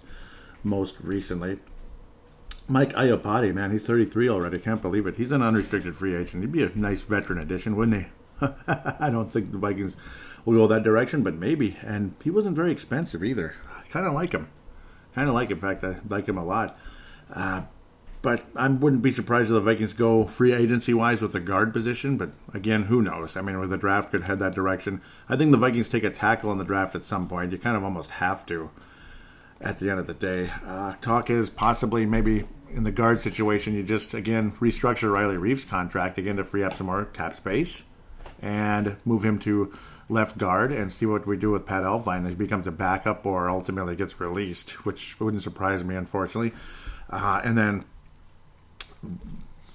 and then Brian O'Neill going to left tackle. It's kind of a risky move because again, changing sides, it doesn't always work out so well. So that's obviously a big risk going forward. And then the right tackle's open, which at this point, if you had to just kind of go forward in that direction without even acquiring anybody who's immediately ready to start, that would be uh, that would be Rashod Hill at the right tackle position. I think he can play left tackle though too. I kind of like Rashod Hill. In fact, I think he's very good. Uh, free agent names: Andrew Whitworth. Obviously, that'd be a wonderful one, but he's super ancient now at this uh, at this stage. 38 years old. Wow, he was good back in the day, though. He certainly was. Uh, Greg Robinson, Cleveland. Hmm, I mean, who who knows? Uh, Vikings, obviously, offensive line is going to always be an issue. Always, you're going to want to see improvement out of Garrett Bradbury. He had some good moments, but he was bookended with pretty bad moments. Like the beginning of the season, he wasn't very good, and it and didn't end well either. Uh, at the end of the day, did not end well uh, against the Packers. Didn't end well against the 49ers. Those are games you got to win, and you got to get good play from your tackle, uh, from from your guard or center, part of me, and it just didn't happen. So frustration was back full force with the offensive line, and many occasions during the course of the season. Many, many cases. Uh, free agency market, it's very risky. Mike Remmers is available again. I don't think the Vikings go that direction. Crazy how much less he made, and it's funny he went to the Giants with Pat Shurmur in the in the offseason. So kind of funny. Only 2.5 mil for one year last year after that massive contract with the Vikings for a short period of time there. Uh, boy, it's going to be very interesting to see how things head here. Boy, um, we'll see what happens there. Wide receiver, I mean, I, I don't know. I'm, I do not really want to spend a ton of money on wide receiver. I think you just go back in the draft and take somebody in the mid to later rounds at wide receiver and see what happens. Maybe you can get a special teams returner, which would be absolutely amazing at the running back or the, uh, the wide receiver position, skill positions like that free agency to me, it's it's a crapshoot. It really is at this point. Half the time, guys are past their prime, and they're free agent for a reason because again, either they're past their prime or they underachieved or whatever. Occasionally, you get lucky, and getting lucky is not something you always want to do.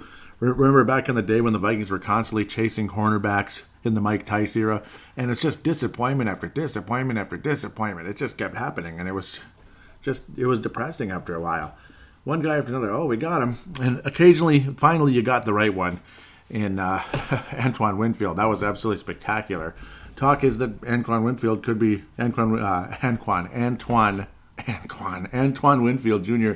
could be very much on the Vikings' radar. In fact, several mock drafts of the Vikings taking Antoine Winfield Jr. in the earlier parts of the draft, even even as high as 25, which is crazy. Second or third round in some cases which would be awesome. Uh, it could be a big help for the Minnesota Vikings, which also could mean possibly if the Vikings aren't going to be able to keep uh, Anthony Harris, or even crazy crazy as ever, uh, move on with Harrison Smith, which I doubt they'll do. Uh, in the uh, in the first round from CBS Sports, they have the Minnesota Vikings taking Andrew Thomas, which is very interesting. Six foot six foot five. They just list him as OL, so whatever that means. But at six five, I would think he's a tackle. I would think he's a tackle. The comment is they had big problems in their line last season. That's a shock, an absolute shock. Um, positional rank second. Wow, that's pretty nice. So he's ranked second in the draft. Wow. they need to get bigger. Yeah, yeah, exactly. Bigger. Thomas could play guard or tackle. I see. So he's kind of more of a versatile guy, which is interesting. Uh, some scouts think he needs to kick inside. So that would sound like uh, a guard, which wouldn't hurt, which wouldn't hurt at all. Maybe you replace Pat Elflein with him, and again, yes, getting bigger because Bradbury's just too small, as they kept saying on all these, you know, the post game shows like Vendline from uh, Score North, as they call it. and you know several shows like KFAN, Paul Allen. I mean, they just kept they kept using the term forklift. Uh, that uh, Garrett Bradbury was forklifted on multiple occasions when the pass rush came inside and just pushed him away, or even the uh, run defense, this and that, coming his way. Trevon Diggs is a name out there too. Wouldn't that be funny if the Vikings wound up with him? Maybe interesting cornerback and similar name to somebody because yes, he is related to Stefon Diggs. Yes, he is. Ah, very cool. They have him going 29th to the Tennessee Titans, who actually again are picking behind the Vikings because of their playoff run, even though their record was slightly worse. Kind of funny. Uh, we'll see what happens. Right now, again, this interesting situation developing with Joe Burrow and the uh, Cincinnati Bengals. Basically, like almost like I don't have to go there. Basically, we're in discussions about that, which could mean another Eli Manning, Michael Vick situation where he'll wind up with. Let's see. I don't think he'll want to go to the Washington Redskins. I don't think he'll want to go to Detroit. Uh, there's the Giants, fourth pick, but they have a quarterback, and he's he's not too bad. Daniel Jones, Miami Dolphins, watch out, and they have actually had Tua going there. All kinds of talk locally as well about the Vikings should trade up to get Tua. I have him develop a year under Cousins and all that, and see what happens again, recovering from injury and such. We'll see what happens there. Uh, Chargers taking Justin Herbert. Justin Herbert. That'll be very interesting indeed as well.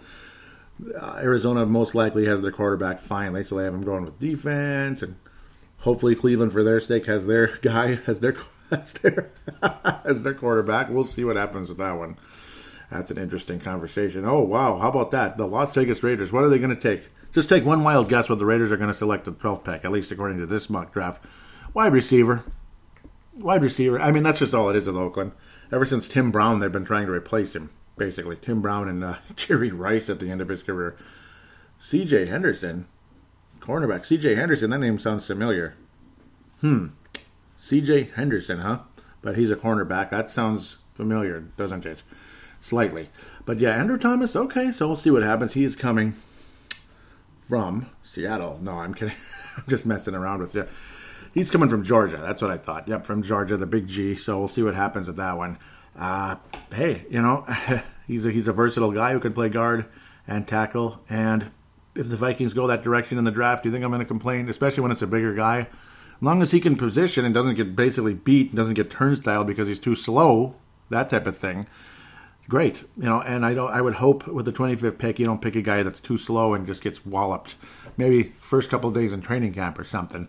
You know, getting beat by uh, the Danielle, the Danielle Hunters of the world, and hopefully Anthony Bleepin Barr at some point as well through the pass rush or whatever the heck it would be. Uh, we could use some help on the inside though. They're just too small, and it's been a big frustration. So having a big guy like that on the left side to help out could make things awfully interesting. So we'll see what happens with. Uh, Andrew Thomas. Maybe he'll play on the right side. Who knows? But I've been satisfied with Josh Kline thus far. Josh Kline's not been a bad one uh, at the end of the day. So, I mean, free agency to me, it, it's it, again, it's kind of a crapshoot. And I don't want to just come on here and be like, okay, let's talk free agency. You know, I don't know. I don't know what we're going to do. It, it is kind of hard to say. It kind of is. it's kind of hard to say because there's not a whole lot of money available. I do expect the Vikings to pick up some type of a cornerback. Uh, Eli Apple would be an interesting one. Only 25 years old, and he made 3.7 last year, 3.8 basically. That'd be a very interesting one. And go ahead and say he's not good, but he'll probably want to raise. I'm sure he was decent. Trae Waynes is going to want to raise. He's 28 already. Wow, he's going to want a huge raise. It's decision time with that one with Trae Waynes. I mean, how much does he want? How much does he want? It's a very interesting thought process. Market value with him he's looking at a lot of money possibly even though he wasn't that good though. I mean wasn't it like one of his weaker seasons since like his rookie year? He wasn't that good.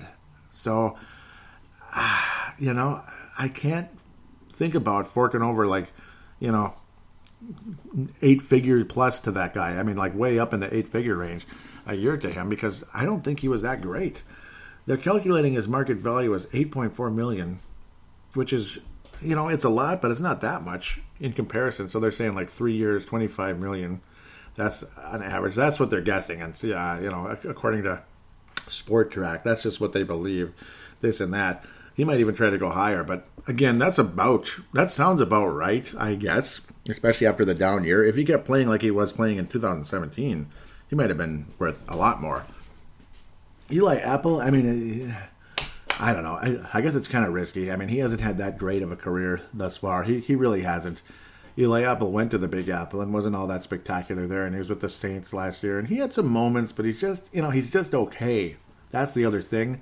He would be more of a kind of a semi band aid and hoping for the best. Oh, boy, it's it's a tough situation there. Ultimately, in the draft, it's more of you're looking at the the strategies. Yes, and he was cut by New Orleans. He was making 13 million last year, and they cut him. So they just said adios amigo. Now he's a UFA. 13 million. Yep, and they cut him. They said adios. So quite interesting. 13 million was coming his way, and they said no. It was like a it was a front deal, the base salary, and then the cap hit got removed by the by the Aints. So he's available now for whoever, hopefully the Vikings uh, or something. I mean, I don't even know if I want to say hopefully the Vikings, but he could be that guy if you need someone immediately to replace Trae Waynes. Is he an upgrade? Is he a downgrade? I don't know. You know, Trae, Trae Waynes was not that good last year. He just he was never on the ball. He was just he was never on the ball. Uh, pass interference penalties or the ball was caught. I mean, is that what you want out of your cornerback? Is pass interference penalties or the ball was caught? Knock the damn ball away once in a while, you schmuck. Get an interception maybe, but at least knock the ball away. You know, so it's like fourth down. You know, you can make your little fist in the air, fourth down. Wouldn't that be great? But instead, no, it's a 20 yard gain. Great. Because you just couldn't knock the ball away. You're right there and your hand was never up and not never knocking the ball away. Your hand is like I, I, don't know where it was at your sides, and you're bodying into the dude, getting a pass interference call or getting beat on the play. Um, I don't want to trash the guy, but I don't want to worship him either. I don't think he was. I don't think he was that good last year. I don't think he was that good. Uh, again, I mean, Eli Apple could be a possible band aid. Possibly. I mean, I don't know. I don't know what his market value really is, especially after a not that great season. I'm sure it's not bad, but it's nothing like anybody's going to write home about. They consider him the 55th ranked, uh, 55th ranked uh, uh, free agent on the market. He's okay. Uh, he's okay, and he had some moments. He did. So what what is he going to get? He's going to have something.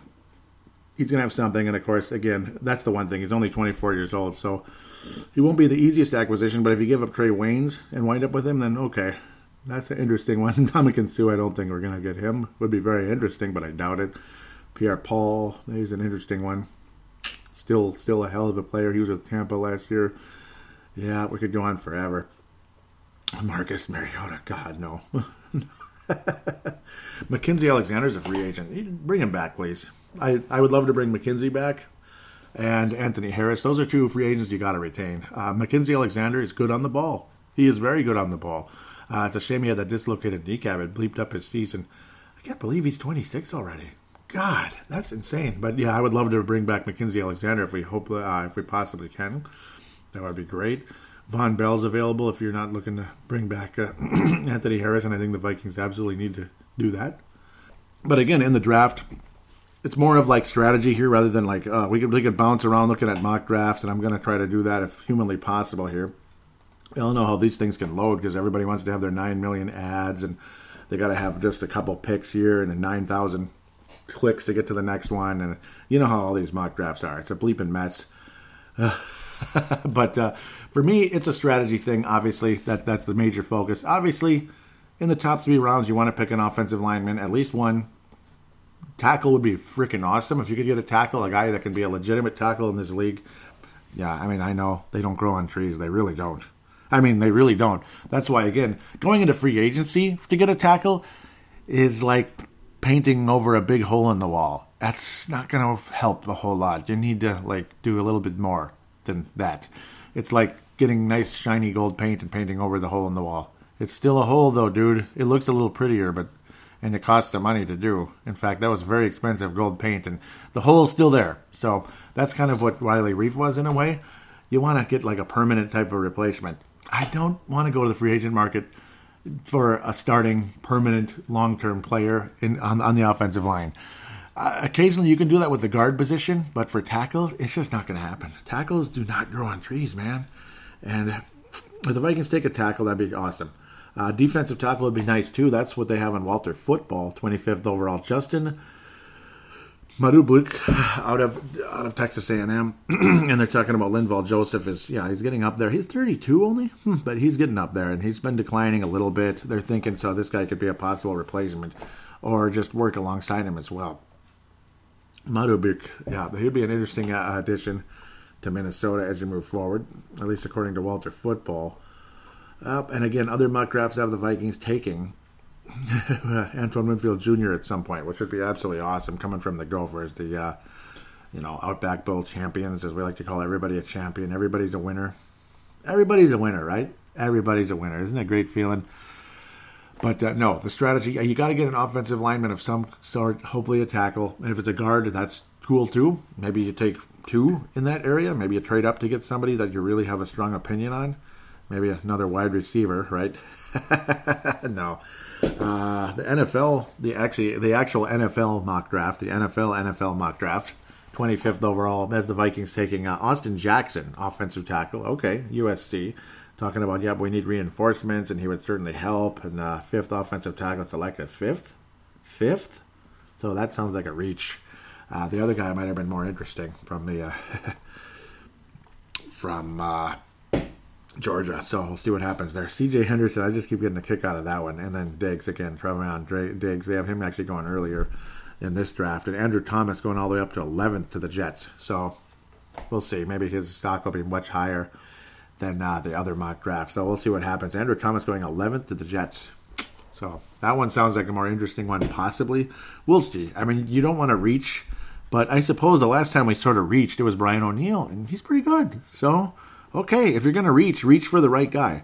Uh, sometimes those good players are the ones that people were ignoring, and they just kind of let him slide and are thinking, oh, he'll drop to the fourth round or something. And then, no, he didn't. and he ended up being a pretty good player. That's how you build your old lines through the draft. Honest to God, and just be right just please be right. I mean, we've struggled so much. We finally took a good tackle, finally, and it was a reach. And people thought that was a kind of a semi mistake, kind of a reach, but it ended up being a good one. And he developed way, way faster than most people expected. So the other stuff I want to say again, if you're going to take a running back or wide receiver, it's got to be somebody with some speed and somebody that can be a uh, special teams returner. I, I mean, the Vikings need help in the return game. I mean, the Vikings need a return game. It's gone. It's absolutely gone. Like a uh, Nyheim Hines type if you can. Somebody like that, maybe better if you can go that direction. If you're going to get a wide receiver or a running back, again, it's got to be a track star, a special teams kind of guy that can just explode up the middle. Not only have the straight line speed, that would be more for the kickoff returns, but a, uh, again, somebody with some jukes and stuff for the punt returns. You, you got to have the more of the jukes, the Barry Sanders style, obviously. Yeah, Barry Sanders, no. Uh, at least uh, Marcus Sherels type, we'll say who doesn't just fair catch all the time and now starts fumbling because he's just he just can't play anymore. Unfortunately, um, maybe it's a cornerback that can do that. Like again, like Marcus Sherels, this and that. Speaking of cornerbacks and special teams returning, really though, I mean, as talented as Mike Hughes is, he's too injury prone. I don't want him on special teams. Get him out of there. Uh, just get him out of there. I'm tired of the injuries of that guy already. Dalvin Cook. It'd be like putting Dalvin Cook in special teams. Like, how much sense would that make? You know, that's like, oh, just put your hand in the fire; it won't burn. It's it's it's just it's just an image. It's just a hologram. It's not going to hurt you. It's okay. Come on. What are you, a wimp? Yeah. Well, uh, uh I'm not putting Dalvin Cook or Mike Bleepin Hughes on the Bleepin special teams because, yeah, no. Uh, mid to late rounds, special teams help, please, would be absolutely great. Even if it's the third round, pardon my French. I'm cursing my head off here. But uh, you know, generally speaking, again, I mean, if you're going to go wide receiver, running back, it would be for that purpose. Linebackers, you can never have too many of those for special teams and for long-term help. I mean, if the Vikings take a linebacker in the top three rounds, you think I'd be complaining? It's a very interesting thought right there, especially if you're going with the three-four. Taking a linebacker wouldn't be a bad idea. Obviously, it wouldn't be a bad idea because you're going to need more linebackers at that stage. If uh, Dom Capers' vision is going to be uh, the way the Vikings head it's going to be super interesting at the end of the day. Um, so, again, there's a certain position I really want to see taken in this draft, one way or another. Hopefully, it's somebody that uh, is legit. And if the Vikings go this direction, have a strong opinion on this position in the top three rounds, and there's somebody there that could be legit in a year or two, that would be the most important position possibly in sports. What position is that? Of course, the quarterback. Of course, the quarterback, because Gus Frerotte is a big box score. Gus Frerotte. I just called him Gus Frerotte. Yeah, he might as well be Gus Frerotte. that would be old Pizza Ranch boy, our dear friend Kirk Cousins. That's who it would be. Old Pizza Ranch boy. Um, I, I don't know. I don't even know why I called him Gus Frerotte. I'm just being crazy today. But at the end of the day, I mean, I don't trust him in big games. He had his big moment against the Saints, but here's the thing. here's here's the thing though. That was one game. That was one game. That's good. But there's a lot of big games though. It's not just one game. There's the Packer game. There's the San Francisco game. There's the LA Rams game a year ago. Games like that. He had big moments, but he failed at the end. This and that. I'm not trying to flat out hate on the guy. I know some of you might think I'm crazy, but I think most of you agree. We're not going to win a Super Bowl with Kirk Cousins. We're just not. Uh, he's got the numbers, he's got this, he's got that. But if everything around him has to be absolutely perfect, I don't think you have a chance. You have to have a guy with a little bit of mobility, a guy that can sense pressure a little better. Did Kirk Cousins have a way, way, way better season last year than he did in 2018? Of course, he was way better. And but that's because the offensive schemes were better. John DeFilippo was the wrong offensive coordinator for the Minnesota Vikings. Absolutely flat out wrong. Uh, it worked with Nick Foles, but that's about it. And then it didn't last year. They brought in Nick Foles and John DeFilippo to Jacksonville, and Nick Foles got hurt again, and that's all. You know, that is all, folks. so, interesting situation there. Uh, the Minnesota Vikings do need to look at a quarterback in this draft. They need to look at a quarterback. It's possible to take a legendary quarterback in the sixth round, but it's uh, lightning in a bottle. It's not easy to do. It would be freaking awesome if it happened.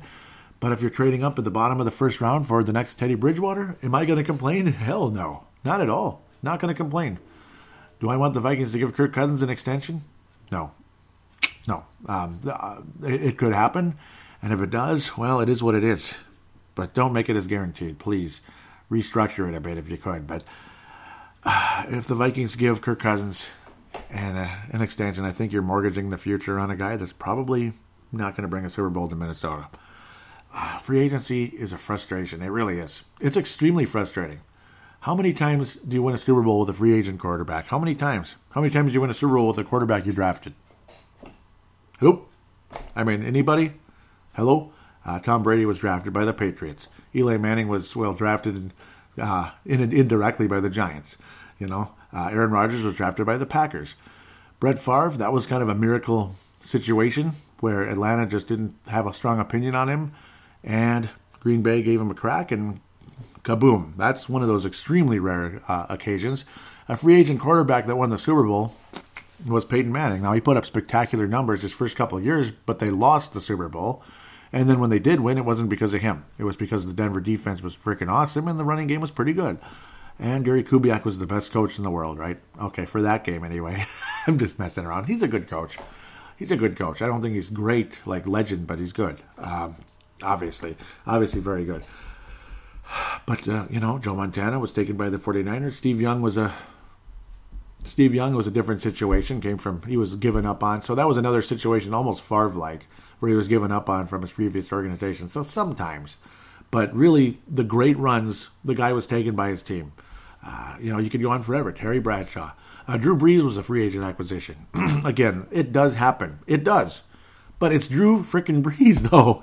Kirk Cousins and Drew Brees aren't in the same stratosphere, okay? I mean, obviously. That's why, for some reason, I just I could not get super excited. I was excited, but I was kept thinking, but he never did anything in Washington.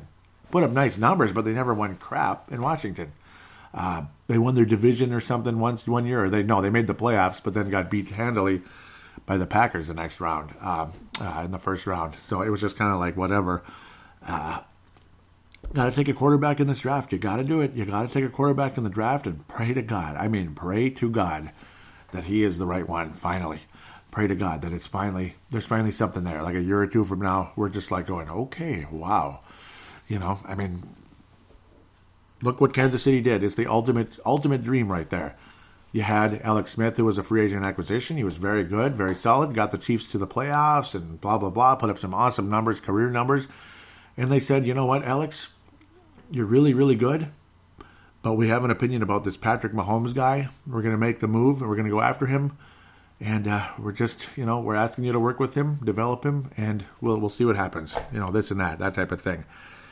It's nothing personal; it's business. And I know there probably isn't a Patrick Mahomes in this draft. In fact, there aren't very many Patrick Mahomeses. There aren't many Tom Brady's. There aren't many Aaron Rodgers. But sometimes, when you least expect it, the right guys there. And the Minnesota Vikings need to find that player. If, if this team is ever going to win a Super Bowl, they need to find that guy. Obviously, you need an offensive line around him to do that, and that's what all the other draft picks in this draft and the draft picks last year, draft picks this uh, next year are for. Pick those tackles, boy. Pick those tackles. Pick those guards. Uh, hopefully, Garrett Bradbury improves. Uh, I apologize for endorsing him if he's going to be as big of a bust as he could be. I, I, don't know. He's not a huge bust yet, but it's been disappointing so far, to say the least. Uh, obviously, linebackers, like I was saying, I mean, if you're going to go 3 4, I expect the Vikings to take one or two linebackers in the draft at some point, maybe fairly high on one of them. Um, cornerback, obviously, you're going to see at least one, maybe two in the draft, and it won't be seventh round Kris Boyd style, though maybe he'll surprise everybody and be pretty good. He actually wasn't too bad last year he was very shaky at the beginning. I mean, he was doing some weird stuff out there, getting dumb penalties and all that crap. But then he started to get a little better. He's he's he's aggressive, but uh, he he got better. They ironed out those wrinkles a little bit. Uh, he did good. He did a good job out of Texas there, Kris Boyd. We'll see what happens. He's a guy I'd like to keep at least on special teams, one of those gunners and such, and maybe he can actually play corner. Uh, oh man, I mean he. You have Holton Hill as well. He's he's a risk, but he's got talent. He's got talent. He's definitely a risk, but he can certainly play the game. Mike Hughes is still alive. Yes. Pray to God that he can actually stay healthy from here on. For the most part, anyway. I mean, everybody gets banged up, but let's stay away from the season-ending injuries if possible. It'd be great. In your third year, let's try to avoid that now, baby. Uh, but quarterback, quarterback, quarterback. There's got to be a quarterback taken in this draft, and hopefully it's the right one. And if the right one isn't there, maybe take a developmental backup type of guy and then hope to get the starter next year. But uh, I got to think somebody in this draft is going to be available for the Vikings at some point. Somebody that could be the right quarterback for the future of this team is going to be there. It, it's, it's got to be. Maybe even trading up in the draft if you have to do it. If it's Tua, if it's Joe Burrow, I doubt that. We're going to go that direction. But if it's somebody like a Tua, who knows? If that's your move, if that's your Patrick Mahomes move, so be it. And pray to God that he's the right one. Just pray to God. That's what I look at in this draft. That's how I look at the future of the Minnesota Vikings at the end of the day. Free agency is quite a crapshoot with the offensive line. Uh, quarterback, we're not going there. Obviously, you're paying this guy 28 million right now. Uh, running back, we're okay. Um, again, special teams for running back, wide receiver. I've said it enough. Tight ends, we're in pretty good shape right now offensive line, we've said enough about that. Defensive line, I mean, they're going to be taken in the draft. Defensive linemen will be taken in the draft, of course. There'll be at least one DT probably taken. I don't think we'll take an edge rusher in the draft, but maybe, maybe, depending on how things go. At least maybe one in the mid to later rounds, and hopefully he develops into something. I mean, Everson Griffen was a fourth round pick. They constantly talked about him that he had first round pick talent, and he did. They were right. It took a long time, but he did. he absolutely has first round talent, and he was a hell of a player for the Vikings. And God bless him if he ends up being gone, and good luck to him in the future. If he comes back, the restructure, cool. But um, we'll see what happens. The Trae Waynes situation is very interesting. Like I just mentioned, Eli Apple, maybe we'll see, but he's probably going to command some money too. Uh, but probably not 13 million is my guess. we'll see. We'll see. You got to make a decision there. You gotta. And Mackensie Alexander, I want him back. I want him back. I hope he doesn't demand too much. With that said, we'll take a quick break and then we get to come back with fan interaction. You're going to hear from Gerald String at the very least, if there isn't another one sitting in there that I didn't see yet. And, well, we're going to hear from him. You're going to hear your, your guys' opinions on the MVP, biggest disappointment, biggest surprise. You're going to get the stars of the year, and you're going to get the four Hall of Fame inductees at the end of the show. Stay tuned for that because you just might be one of the four. We'll be back right after this.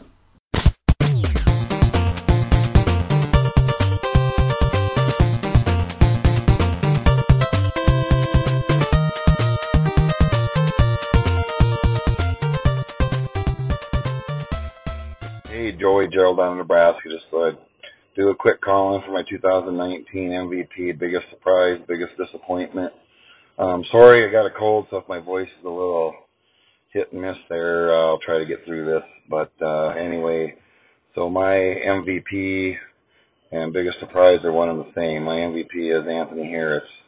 I think I told you last year my favorite player is Harry the Hitman. And I, in my opinion, I think it's cool that we have two of the best safeties in the league. I think on our team, and I think you throw in Danielle Hunter. I think is one of the best defensive ends in the league. And you got three core guys there you can build your defense around going into the future no matter what we do in free agency or the draft. There's going to be some changes at other positions and I know Harry's getting a little older, but I still think he brings a lot to the table as far as leadership and he still gets it done on the field and I still think those would be my three core guys I would build my defense around and see what happens in the future with with uh, free agency and the draft. So um my biggest disappointment. So I wasn't I guess, disappointed with the season per se. I think that all of us are Vikings fans, and I think they became a team in 1966. So every year that keeps passing by and we don't win a Super Bowl, I think is disappointing in itself.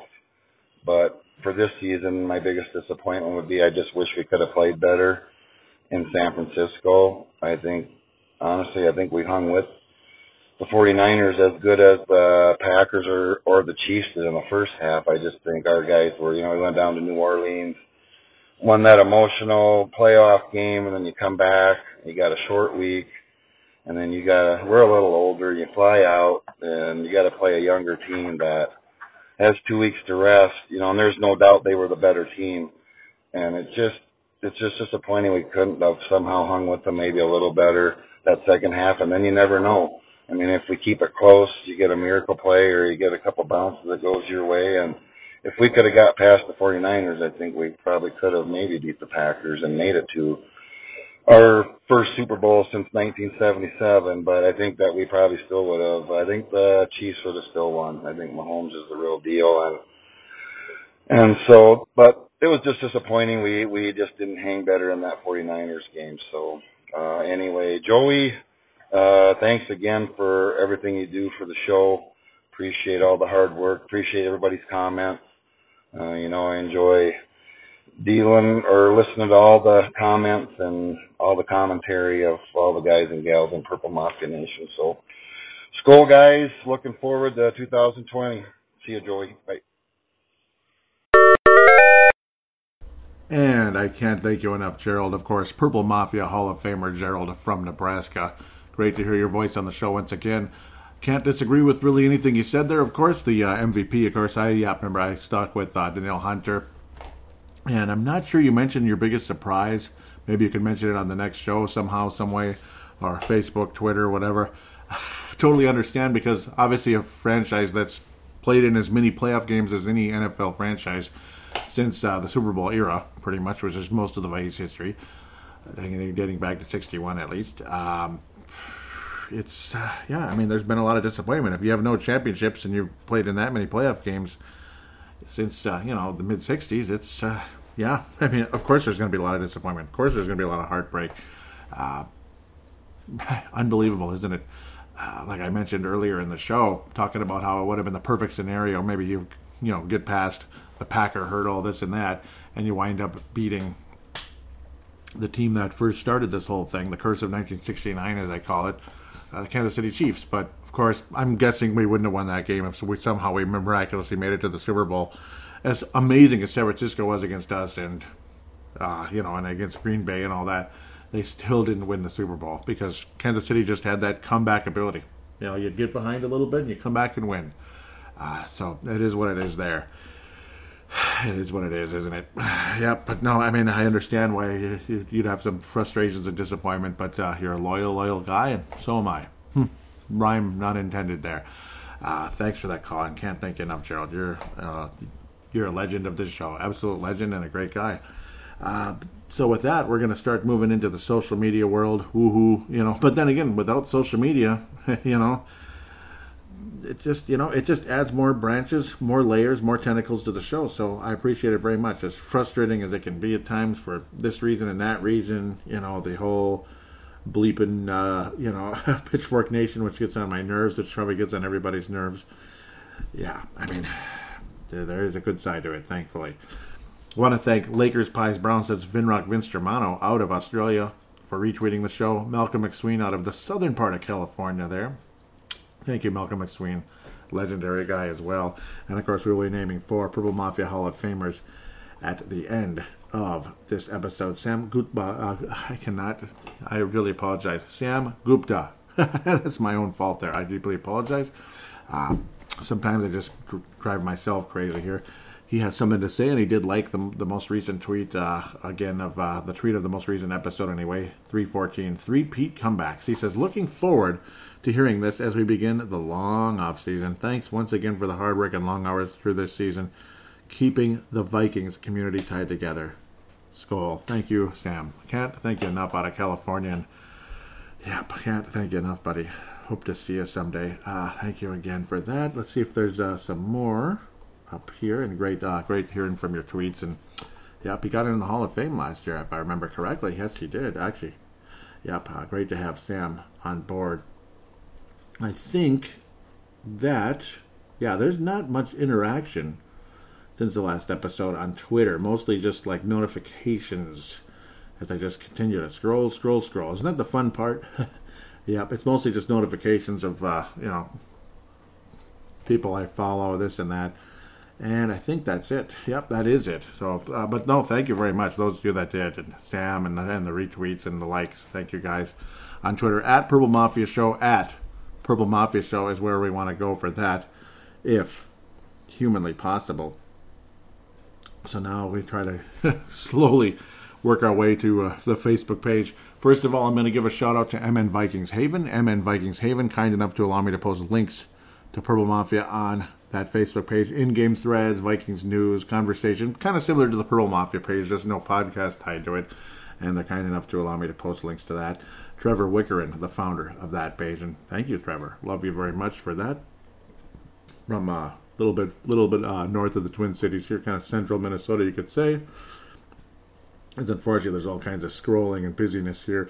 We get back to the most recent show tweet or share, we can say, uh, post episode 314, three-peat comebacks. There were no comments that there were likes. Usually there's comments there, but I understand that. We'll slide up a bit as there's some Minnesota Vikings news and conversation. I was saying it's time for the granddaddy of them all, State of the Vikings 2020. In this thread, please list your 2019 Minnesota Vikings MVP, biggest disappointment, your biggest disguise, and your description why you made your uh, you made your selections. Have at it, Purple Mafia Nation. And uh, there's a few comments. Not too many though. Yeah, lately there haven't been too many. In the past there were more.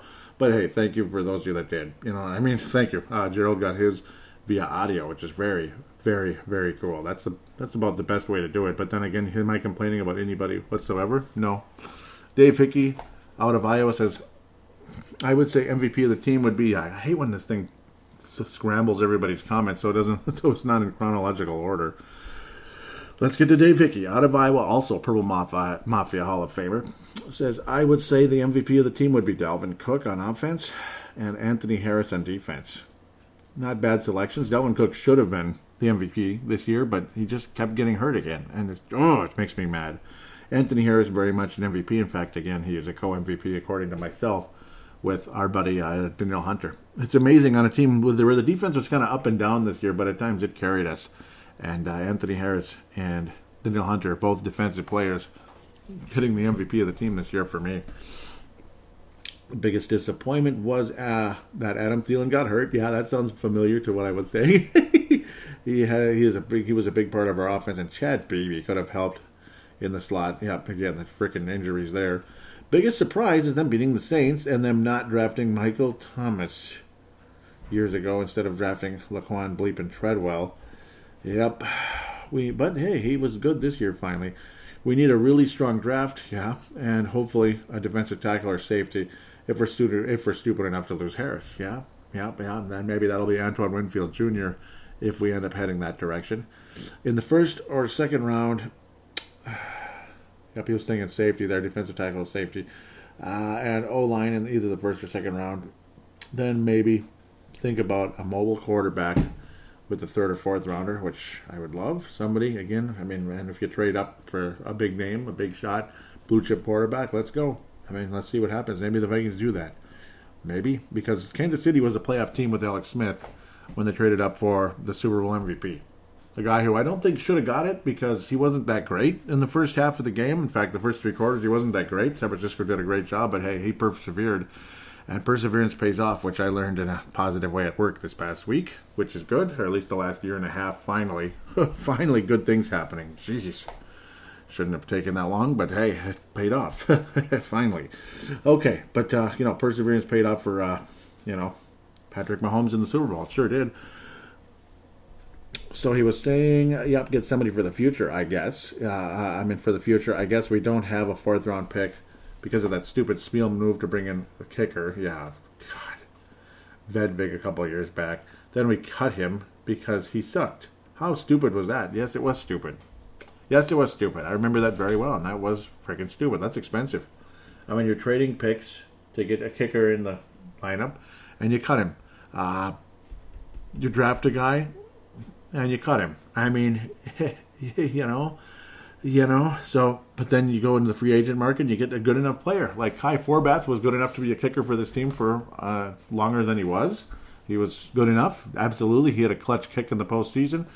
And Dan Bailey is Mr. Consistent. After a sucky start last season when we got him mid-season, midway through the stream, so to speak, he was uh, he was awesome all year. Dan Bailey was awesome. Uh, sucky start to this season too. You could argue like the very beginning, not sucky, just you know, eh, you know. And then he looked awesome ever since. Honorable mentions according to Dave Hickey go out to Kirk Cousins on offense for like the MVP and Danielle Hunter and the the fact that Jim Marshall and Chuck Foreman have been skipped over for years in the Hall of Fame voting, biggest surprise. Uh, so that was his biggest disappointment in that sense. Yeah, Marshall absolutely should be in the Hall of Fame. Foreman, I'm not sure the numbers are there. Foreman, I mean, I love him. Vikings Hall of Fame easily. He was the leading rusher until Robert Smith. I mean, we're talking late '90s there. We're talking late '90s, like you know, like not like 2000ish. Finally, and then he, you know, retired at age 29. Did Robert Smith? Awesome numbers. But yeah, Foreman, I I'm just not sure the numbers are there for Hall of Fame. I wish they were. But Marshall, no question. Of course, he should be in the Hall of Fame. I don't know what the hell that's all about. We heard his frustration back in the 90s. So he was frustrated and pissed off. And I feel so much for people that don't get recognized for what they brought. You know, like certain players get recognized and then the other one doesn't. I just, yeah, I hate that crap. I mean, all of us can relate to that at some point in our lives. And it just eats at your soul. And I, I feel for you, Jim. I feel for you, Jim. You should be in the Hall of Fame. If you just happen to be listening, I doggone it, get him in the Hall of Fame before he gets too old to, you know, this and that. I don't even want to use the terminology I might have gone through there, but just get him in the Hall of Fame before it's too late. Leave it at that. Read between the lines there. Ah, man, get him in, damn it. Biggest surprise, we missed out on Mahomes and Spielman picks up a guy like Ponder in a draft. Ah, yeah, but what is Spielman even looking at for talent? Who knows, right? He needs to do a lot better at finding talent. Yeah, and he does well at finding certain skill positions, but it's it's hit and miss. You know, he kind of reminds me of Chuck Fletcher with the Minnesota Wild when it comes to Rick Spielman. He'll hit on certain people, but then he'll miss on certain people as well. Just kind of hit and miss.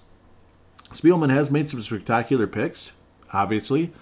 Uh, the Dalvin Cook move was pretty good. He just can't freaking stay healthy. The Danielle Hunter move was legendary. Uh, you know, I mean, he was a part of again getting uh, Everson Griffen, even though he wasn't the the lead guy per se, but he was a major part of trading up. Of course, getting Bridgewater that was a good move, and you know, uh, I'd love to have Bridgewater back on the team again, but uh, it is what it is there. So uh, great thoughts, Dave Hickey. You're you're awesome. Uh, Malcolm McSween, California says MVP Eric Kendricks. He was completely on point both versus the run and the pass. And you know that's an awesome one that a lot of people don't talk about. That was a good one. Eric Kendricks was freaking awesome, and that's why I mentioned him very high up. Uh, thank you for that one. Eric Kendricks was just awesome. It was unfortunate that he got hurt. Biggest disappointment: predictability on offense. They had a productive season, but I'm sure we all feel the same about the non-imaginative play calling. Yeah, I mean, again, Tecmo Bowl, sweep left. Okay, he got five, six yards, sweep left. Okay, he got five or six yards, sweep left. Okay, he got tackled for loss. Sweep left. Okay, we get the point. You know, let's do something else.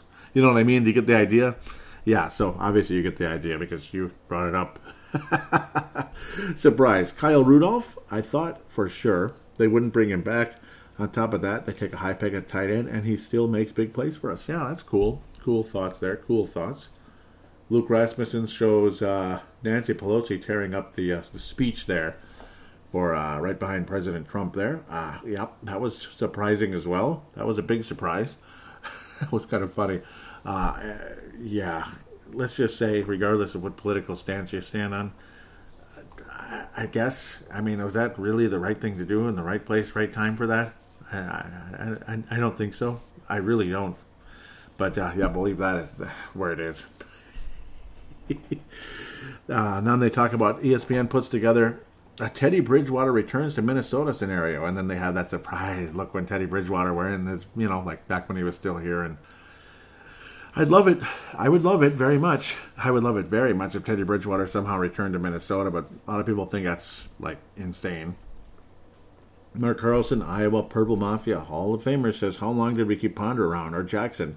Would have been nice to see if there were anything special developed between Teddy and receivers or more over the whole offense over a longer period of time than we got to see. I think Teddy was hemmed he was hemmed in by the play calling and maybe more and maybe had more to show. Look look, even Keenum deserved a shot. In the season that followed there, uh, sometimes sometimes the chemistry, not the ability that it's the chemistry, not the ability that matters. Yeah, there's a little typos there. It's okay though. Speaking for myself, I am tired of retread quarterbacks. Let's name a few. Yep, Moon. Yeah, that's about as retread as it gets. Cunningham. Mm-hmm. Yep, he was coming out. He was like brought out of uh, early retirement, basically. He was, uh, what was he doing? He was laying like marble floors in Las Vegas or something. McNabb, who was just he was he was toast, and we brought him back. Favre was good, and that was a great one, but then he was toast in 2010, and he goes right. How about Bradford? Yeah, oh, I I liked him. Jeff George, Matt Cassel. Hey, I'm not saying that these deals were all mistakes, of course, 2009. But in the theory of win now, you need more than a quarterback who's hot. It takes a team. I guess I'm off on a, on a rant there. Sorry about that, but Bud Grant would agree with me there. As good as Tarkenton was, it still took a team effort to win games and make a playoff run. And that is my two cents. Great thoughts there. Uh, yeah, I'm surprised you didn't make a comment on the biggest disappointment, biggest surprise. Maybe you still could anytime anybody's welcome to do it. It's just, I mean, the show has to get moved on, uh, has to move. And uh, if some of you might have not seen the post or something, and um, you're welcome to say it anytime throughout the off season. It doesn't even matter if it's in April during the draft or something during the draft preview show. Who cares if you if it's a couple months late? It's still there, and it's still well before the next season. So, Mark Carlson was saying, and that wasn't an anti Bridgewater rant. I think he deserves his chance. Any team, including this one. Yeah, I mean, I'd love to have him back because heck, we drafted him and the injury happened, and well, he's healthy. Leland Albertson says we could only hope. Yes, we could. Brett McCarthy says now they added Dom Capers as assistant advisor to the defense. Yes, they did, and that's an interesting scenario going into next season defensively with a possible three-four. And yep, there's the post. Vikings add Dom Capers to the 2020 coaching staff. Brent Jake says, I'm guessing he's going to be more in a teaching role than a strategy role. Brett McCarthy says, not sure what this is all about. And yeah, maybe we'll see if there's a three-four, and could be more linebacker oriented heading into the uh, heading into next season. Uh, Dave Hickey says apparently you can't have enough coaches. Doesn't seem like it because a lot of people were thinking like it's going to get to a point where there's a coach for every player.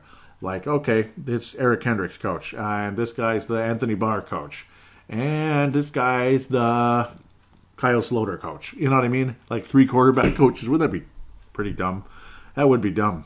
But you know, up it's the punting coach.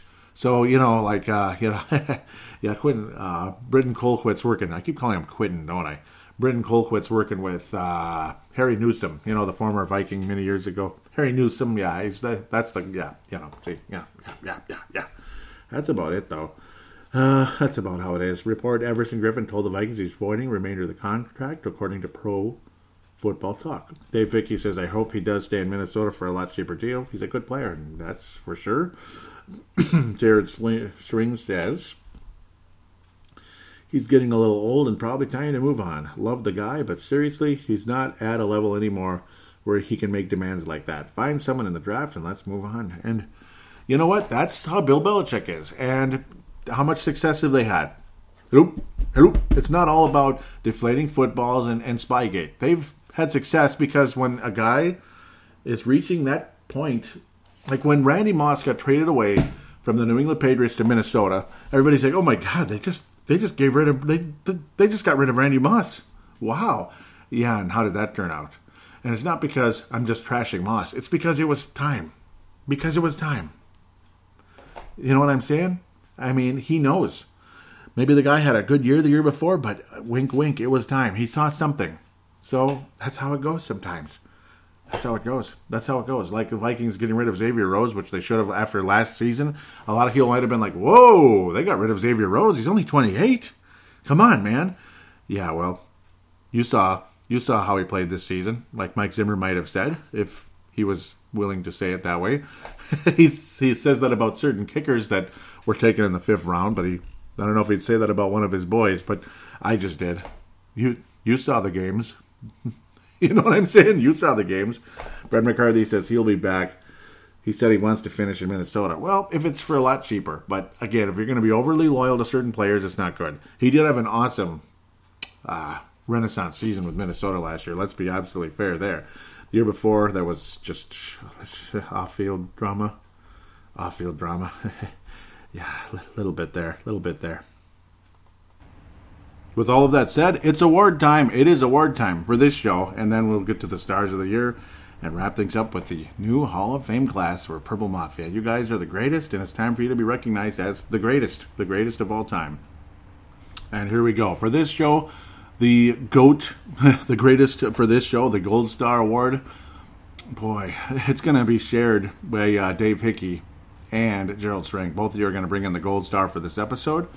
The Silver Star goes to Mark Carlson, and the Bronze Star is going to go to Brett. Uh, going to go to Brett, Brett McCarthy and Malcolm McSween. You guys are just awesome. Thank you guys again for keeping up with the show, for making it as good as it is. I mean, you guys are just awesome. Thank, thank you, thank you. God bless those of you that keep it coming for this show, week in, week out, week in, week out, week in, week out. As players or people that have been just keeping this show moving over the last few years you know, just more and more you were going to get recognized for Hall of Fame and, of course, again, Stars of the Year. Once again, you just keep this show rolling, and I can't thank you enough for doing it for so long, for a week in, week out. I mean, it just makes the show more interesting having interaction. It makes me feel special. It makes it, it makes it makes this show feel special. It just adds that special ingredient to the show. It makes it all worth it, doesn't it? It just makes it all worth it rather than just feeling like I'm talking out to air. Like I guess people are listening, but but I'm I, I, I don't know who they are, and they're not talking to me, and it's not as fun. Uh, sometimes that's the way it gets with some of the other shows, but they're catching up, obviously, in that way with fan interaction. Brave the Wild went from hardly anything to quite a bit all of a sudden, and that's been fun. Check out that show if you could. Hockey just recently released that one a couple days ago. So the stars of the year, the stars of the year. We're going to go it in reverse here. We're going to go from bronze up to gold, which is probably the best way to go. Bronze star of the year. A lot of you guys were in game threads and again, Hall of Famers, Purple Mafia Hall of Famers, already a couple of you. But a lot of you, again, just keeping this show rolling every week. Bronze Star, it's going to go to three people this year. Can you believe that? Kurt Back out of White Bear Lake is going to bring in a Bronze Star of the Year. Yep, that's right, Kurt, if you're listening. Love you, brother. Big boy. Big boy, big tough guy. Love him very much. It was a pleasure working with you in the past, and I consider you a friend, just like Mark Carlson and Gerald String, We're also going to bring in the Bronze Star. Uh, you guys are just awesome people and I just want to know you forever. Just stay, stay, stay in touch forever. That's all I got to say about that. All of you that I'm mentioning right now, I just want to, I want to know you forever. Silver Star, Brett McCarthy, and Dave Martin. You guys are just pillars of this show, just absolute pillars of this show, and that's why you're in the Purple Mafia Hall of Fame. There's no question about that. Silver Star of the Year, Brett McCarthy, Dave Martin. Martin is the king of Twitter, but so is Sam Gupta as well. He's just, you know, he, he doesn't tweet as much. He doesn't call in. Hopefully, you could call in sometime, Sam, out of California there. Uh, just he's been around since 2009. Love him so much. Gotta thank him always. That's why he got in the hall. You know, even even though some of you don't talk as much as others, you're still, you know, absolutely so valuable to the show because of your loyalty and you always have such wonderful things to say. That leaves the gold star, another guy who's been around. He's been showing that energy, that passion for so long, and his brother has had a Gold Star of the Year award before, not too long ago. And that's going to Josh Mayer Henry this year. Josh Mayer Henry is going to get the Gold Star of the Year award for this year. So now, two brothers, for the first time ever, have both have Gold Star of the Year awards, which is leading into the next segment here in a big way.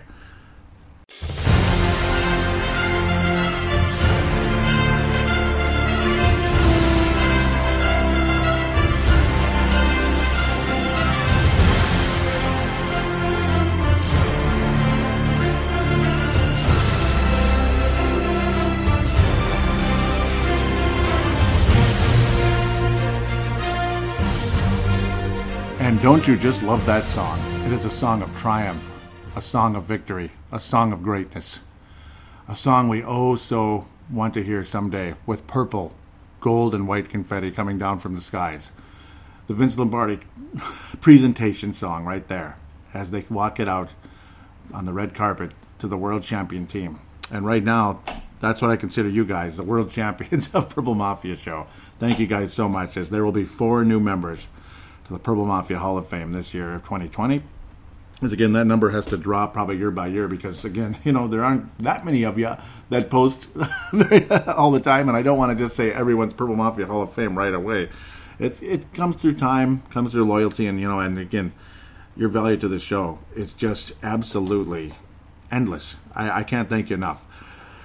So, it is time to name the four new members of the Purple Mafia Hall of Fame. And, well, they're going to be names that are very familiar to each other right at the beginning here. As now the state of Colorado will have two new members for the Purple Mafia Hall of Fame. For the first time, they'll be the first two members from Colorado entering, and they will both be joining at the same time because they've been so valuable to the show for years now. Justin Mayer Henry and Josh Mayer Henry are now entering the Hall of Fame class for 2020. Can't thank you guys enough. And now we will move to the next one. The third person doesn't post as often necessarily, but always has a, uh, a nice thing to say. And he's been around for so long.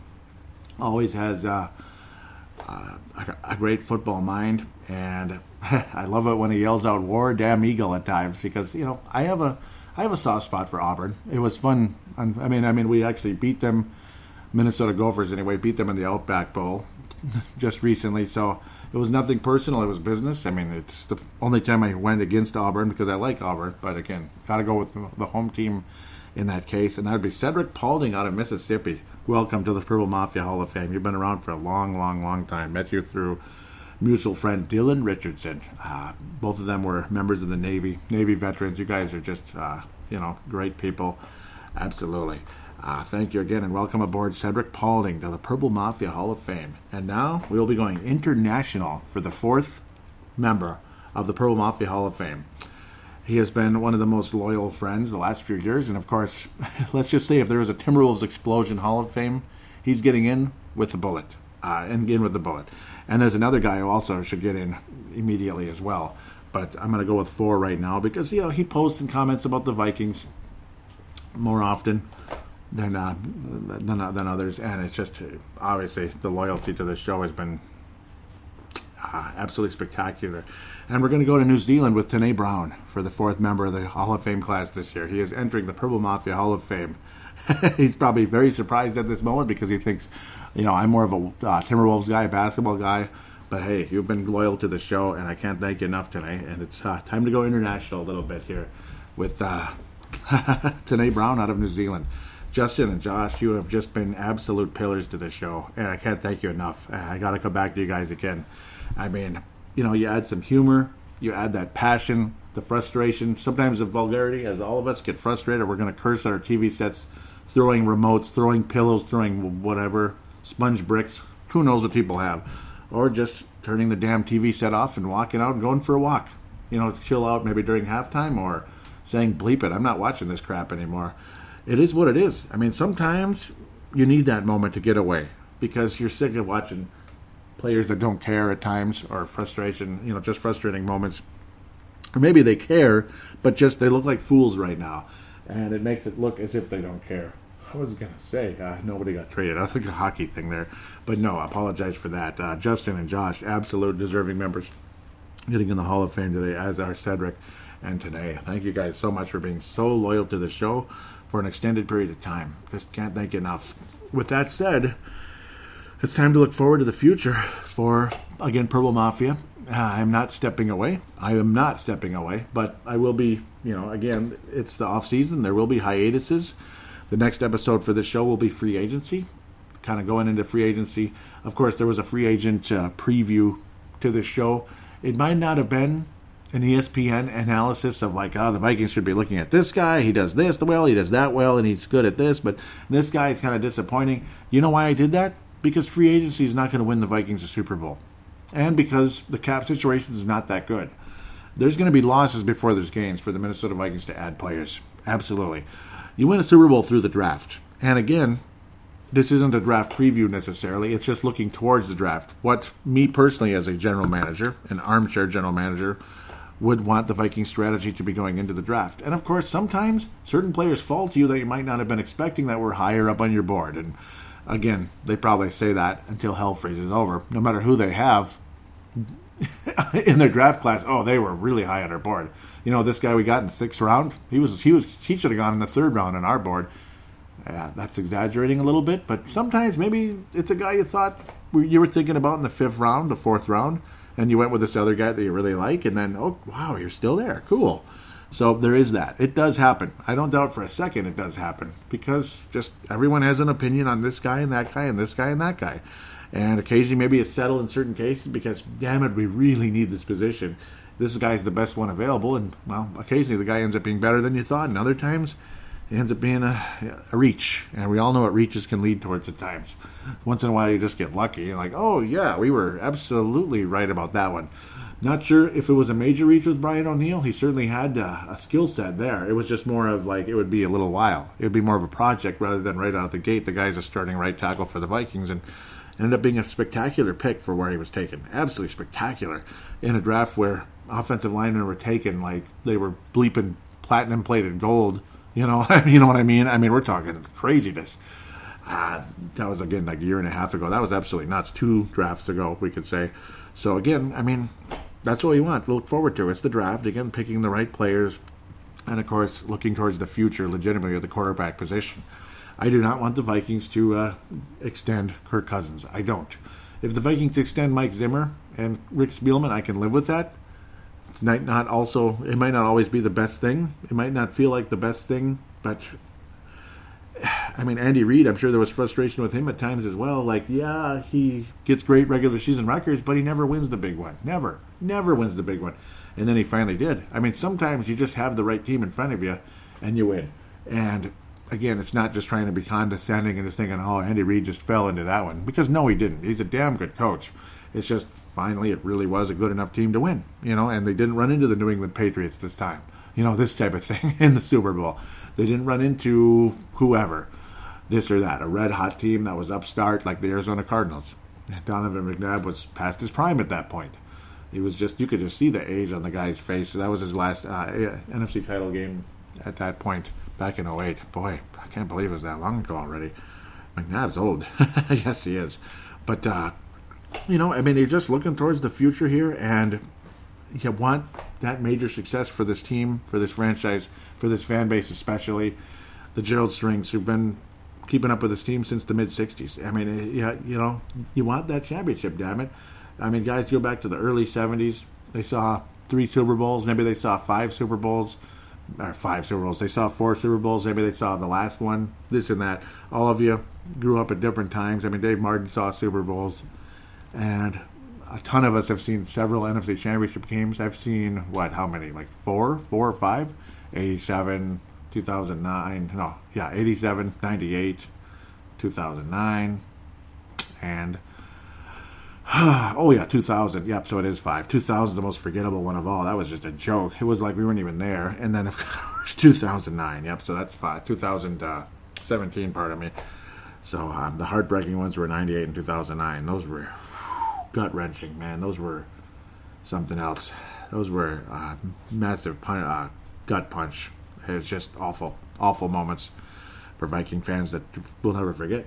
We'll never forget. I mean, we knew where we were. We knew how, how we felt. We knew what TV we were watching uh, the game on, and it was uh, it was something else. Hopefully, the TV I'm looking at now will be one that'll have a Super Bowl championship on it. It doesn't have an NFC championship game on it but uh, it has the uh, the Chiefs uh, the Chiefs championship on it at least, and and the Patriots won last year, so still pretty new. Yeah, taken I bought it right before that actually, you know, right before the playoffs started last year. Not that anyone listening really cares about that. My apologies there for going on in that case, but uh, again, it's been an amazing run doing this show. I mean, it's been quite a run. I've been podcasting for 12 years now. This is the 12th season covering the Minnesota Vikings on this show. And what an absolute honor starting back in 2008. Absolute honor. and I'm nowhere near quitting. Nowhere near quitting. Again, there'll be hiatuses in the off season. There'll be times I feel like I don't want to record. I don't want to come back and do the show. But it's just, you know, that just kind of is what it is. You know, sometimes I'm tired. Sometimes I'm out of it. Busy schedule this, not in the mood that. More into hockey right now. More into basketball right now. This and that, this and that. Beautiful spring day, blah, blah, blah. Which today finally was a hint of it for the first time in a while after below zero temperatures just hours ago, it seemed like. So, uh, crazy stuff here in the Twin Cities area.